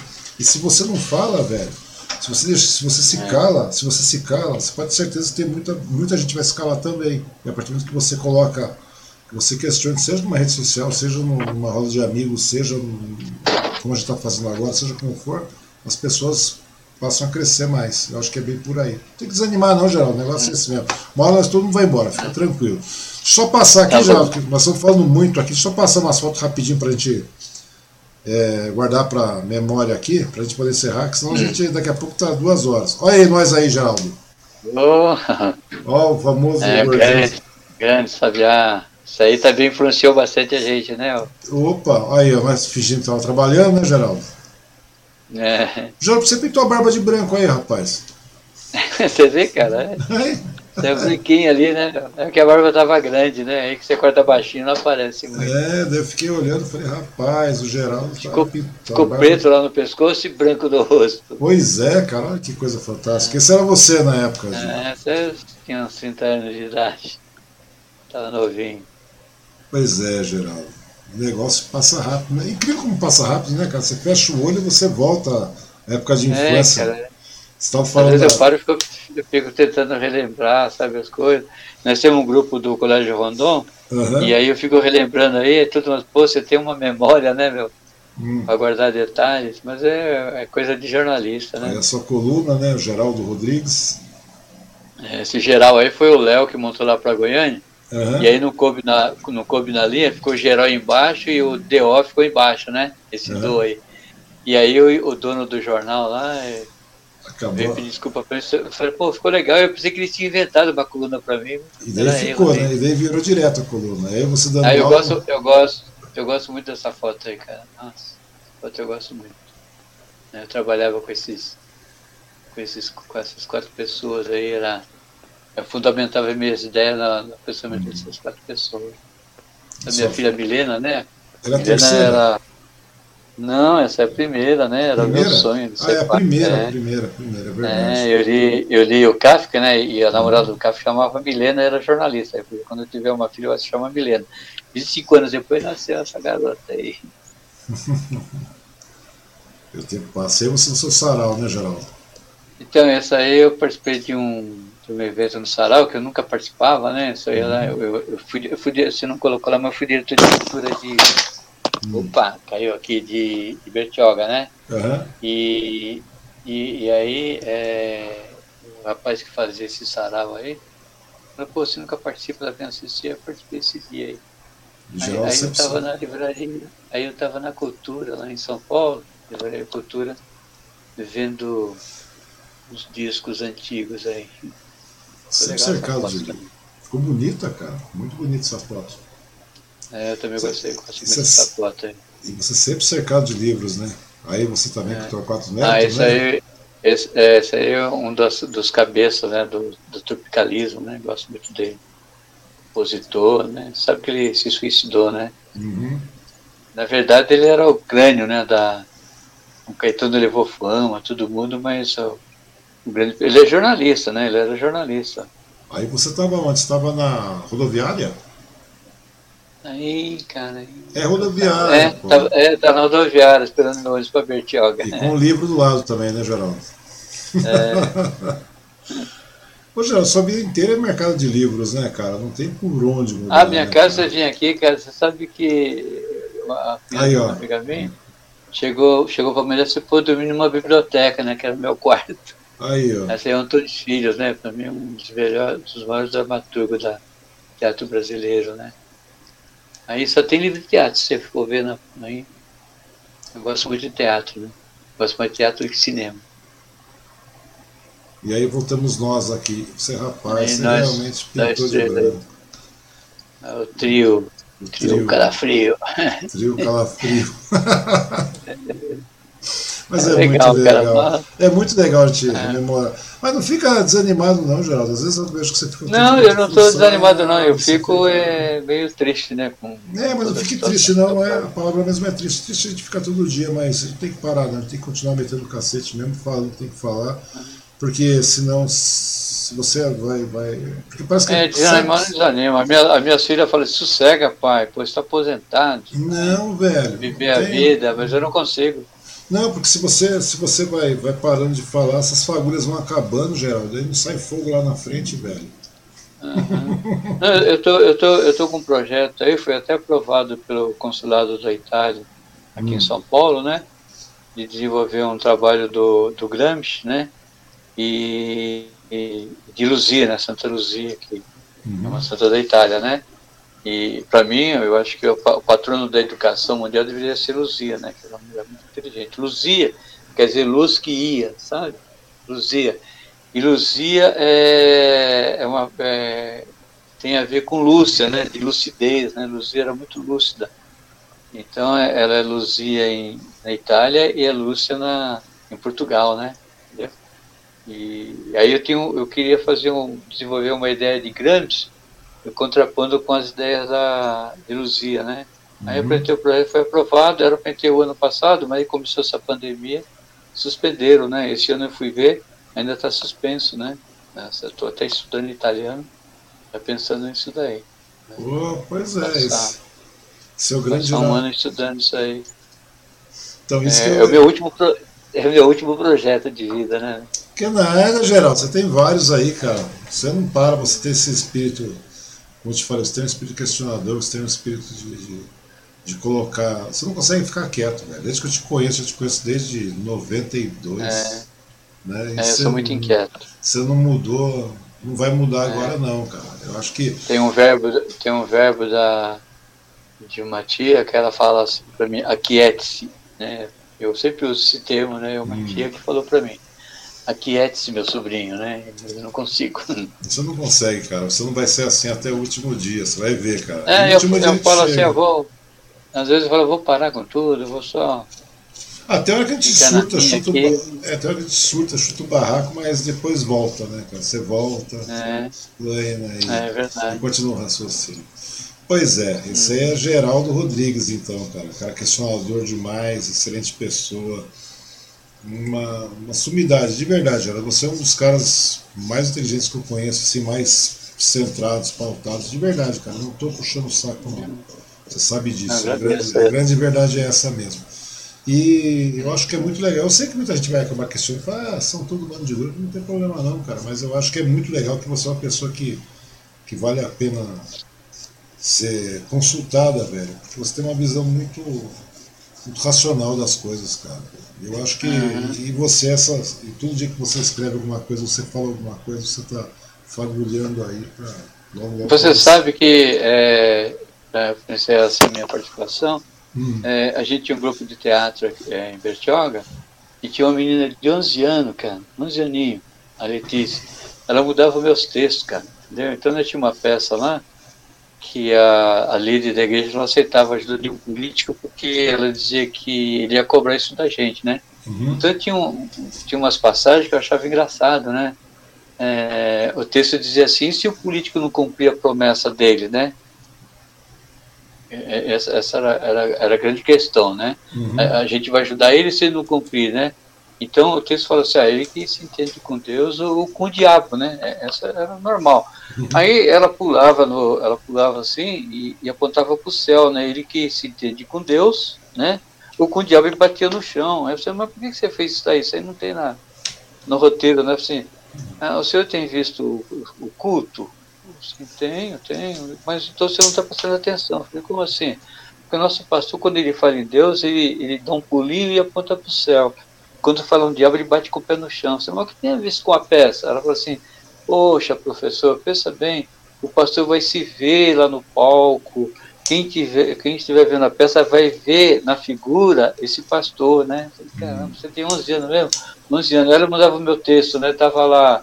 É, é, certeza, né, é, convicção, e aí o, o, personagem não conseguia, o ator não conseguia falar convicção, né, ela uhum. chegou para mim, o que, que é convicção? Eu falei, é certeza, ela começou a mudar o texto, né, você está mudando o texto aí, não adianta ficar convicção, vocês não sabem ler e nem sabem o que é convicção. Certeza a gente sabe o que é, agora convicção eu não sei o que, que é.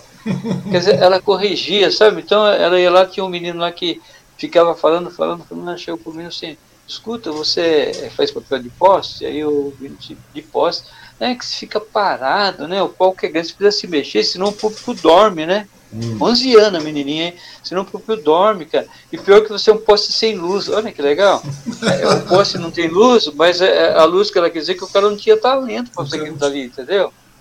Então ela mudou tudo o meu texto, mudou tudo e tal, aí você aprende com uma criança dessa, entendeu? Aí Aí acabou a peça, aí o pai dela morreu porque caiu lá da ponte, ela morreu, ela foi morar com a mãe, nunca mais eu vi. Um dia encontrei ela lá na praia de São Lourenço, não da Rivera, em São Lourenço, uhum. de bicicletinha, ela bateu das minhas costas. Você lembra de mim? Eu disse, não, não lembro não.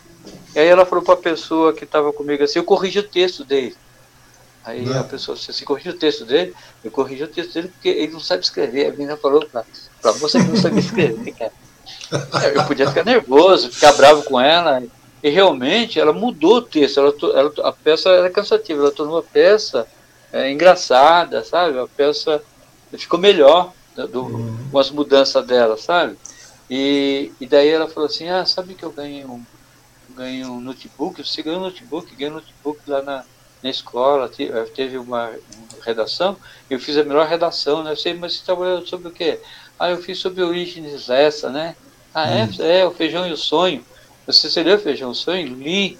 Ah, mas aquele jornalista não existe mais. Aquele jornalista do, do, do, do Feijão e Sonho não existe mais. Claro que existe, não existe. Como você é teimoso, ela falou para mim assim.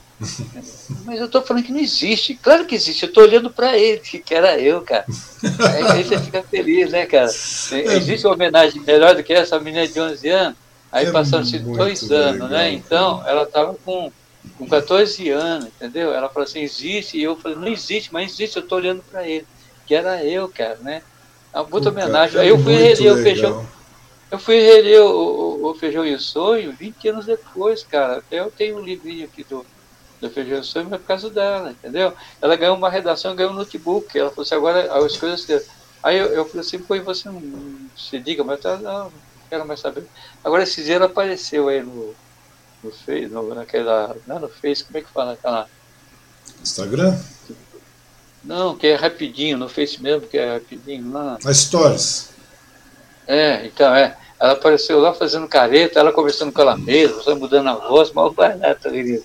E tá tendo bastante participação, né? Quer dizer, é uma menina talentosa, mas que tá lá em Bertioga, né? Assim, ficou grávida, mas... casou, né? Casou muito nova, casou com 18 anos, entendeu?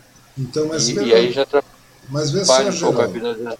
Mas vê só, Geraldo, isso aí que eu tô te falando, cara, é uma coisa que a, a menina fala, ficou a mensagem, certamente isso aí não morre na, na pessoa, filho dela, é. filha, sei lá, vai indo, vai. Entendeu? É um negócio muito. É ínfimo, cara, mas faz diferença.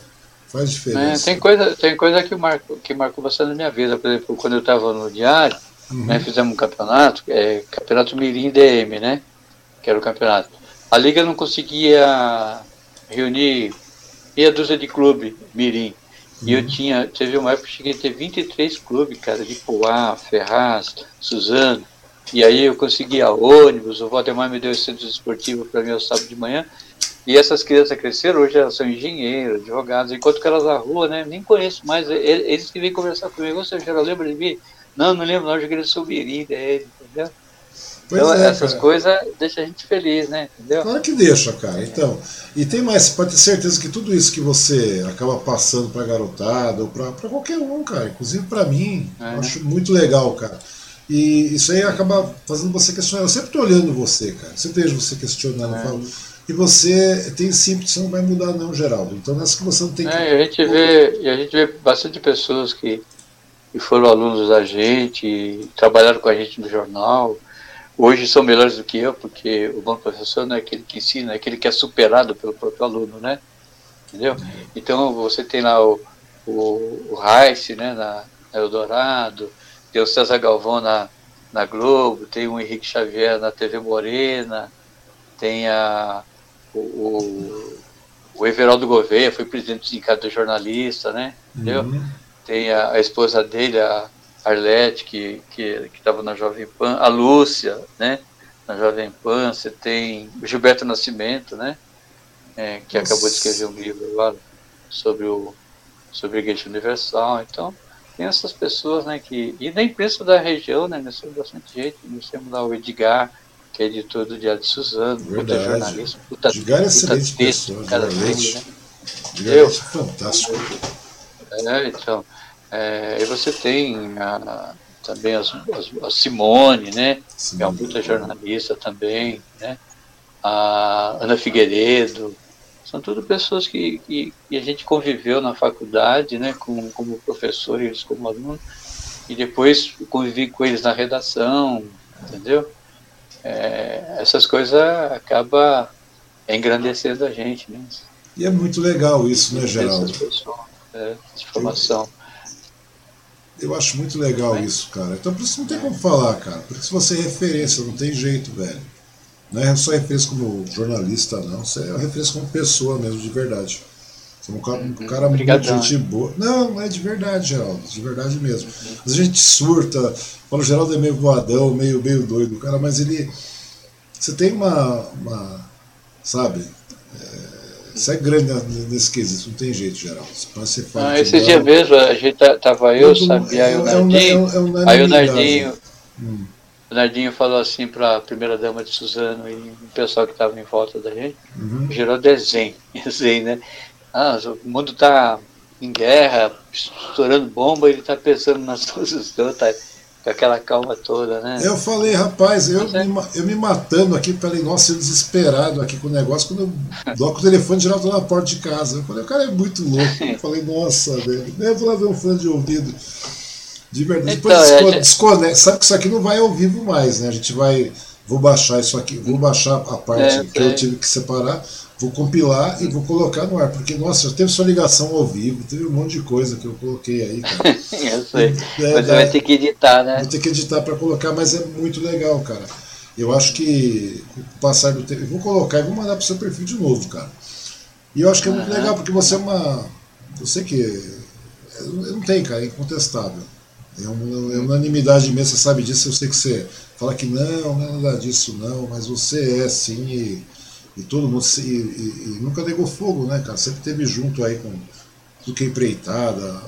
Eu acho muito legal isso, cara, esse empenho. Quer dizer, ou seja, você vinha lá de Bertioga, de ônibus, só para colaborar, fazer um negócio com o Sabiá, corriam atrás, faziam isso, faziam aquilo. Depois o celular, já descobriu o celular mesmo, daí o negócio ficou um pouco mais complicado, mas funciona do mesmo jeito.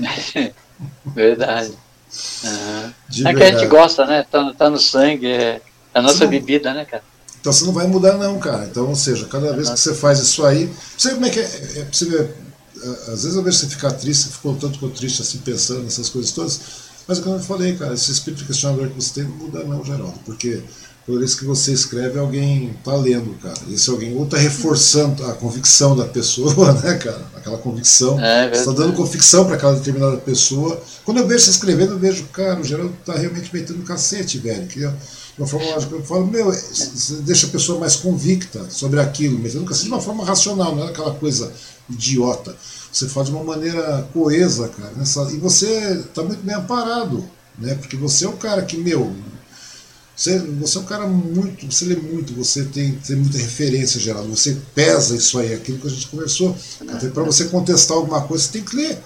E daí você vê aí hoje, quando você, eu vejo você escrevendo, cara, eu vejo que você está ou dando luz para alguém aí, iluminando, começando a dar um, sabe aqueles lampejos de, de, de raciocínio para aquelas pessoas, ou você está criando, mantendo a convicção da, do, do, que é certo em, outra, em muitas outras. Eu acho muito legal isso, de verdade. É, a gente acaba se, a gente acaba se envolvendo, né? De, de ontem para hoje, eu fui dormir às 3 horas da manhã, porque aí eu entrei no Face e, e o pessoal estava discutindo a, a, questão da positividade, né? Aí eu comecei a falar do Conté, né? É, o filósofo é, francês que criou a sociologia. E aí eu falei uma coisinha de nada, de três linhas, aí a, a fotógrafa lá, a Brito, né, lá de, uhum. Bertioga, uma colega da gente, uma das melhores fotógrafas lá da Baixada Santista, aí falou, me fala mais sobre o Contei, aí você começa a falar, e entra outro, e acrescenta mais coisa e tal. Quando eu fui ver, era três horas da manhã, cara. Entendeu? Não, pois é, você vê o ensinamento que você acabou deixando para esse povo todo, Geraldo. É, não para de, é. de. Às vezes eu vejo que a gente desanima, a gente não vê perspectiva para nós, talvez, assim, a gente talvez não veja isso aí.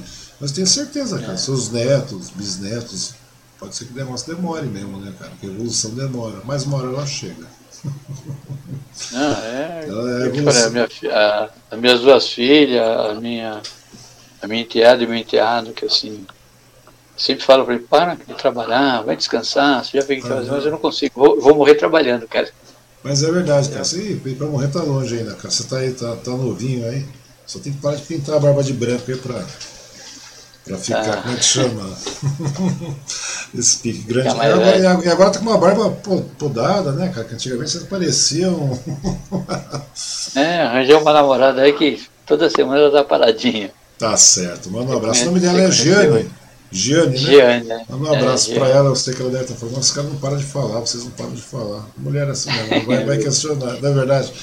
Mas manda um abraço é. aí, obrigado e tá convidado, Geraldo. Você, convidei você para vir domingo, não veio, vem no próximo aí, cara. Dá uma parada pra gente falar mais, tomar café, falar mais um monte de coisas aí, que é muito legal, cara. Você ah, sempre é uma. Legal.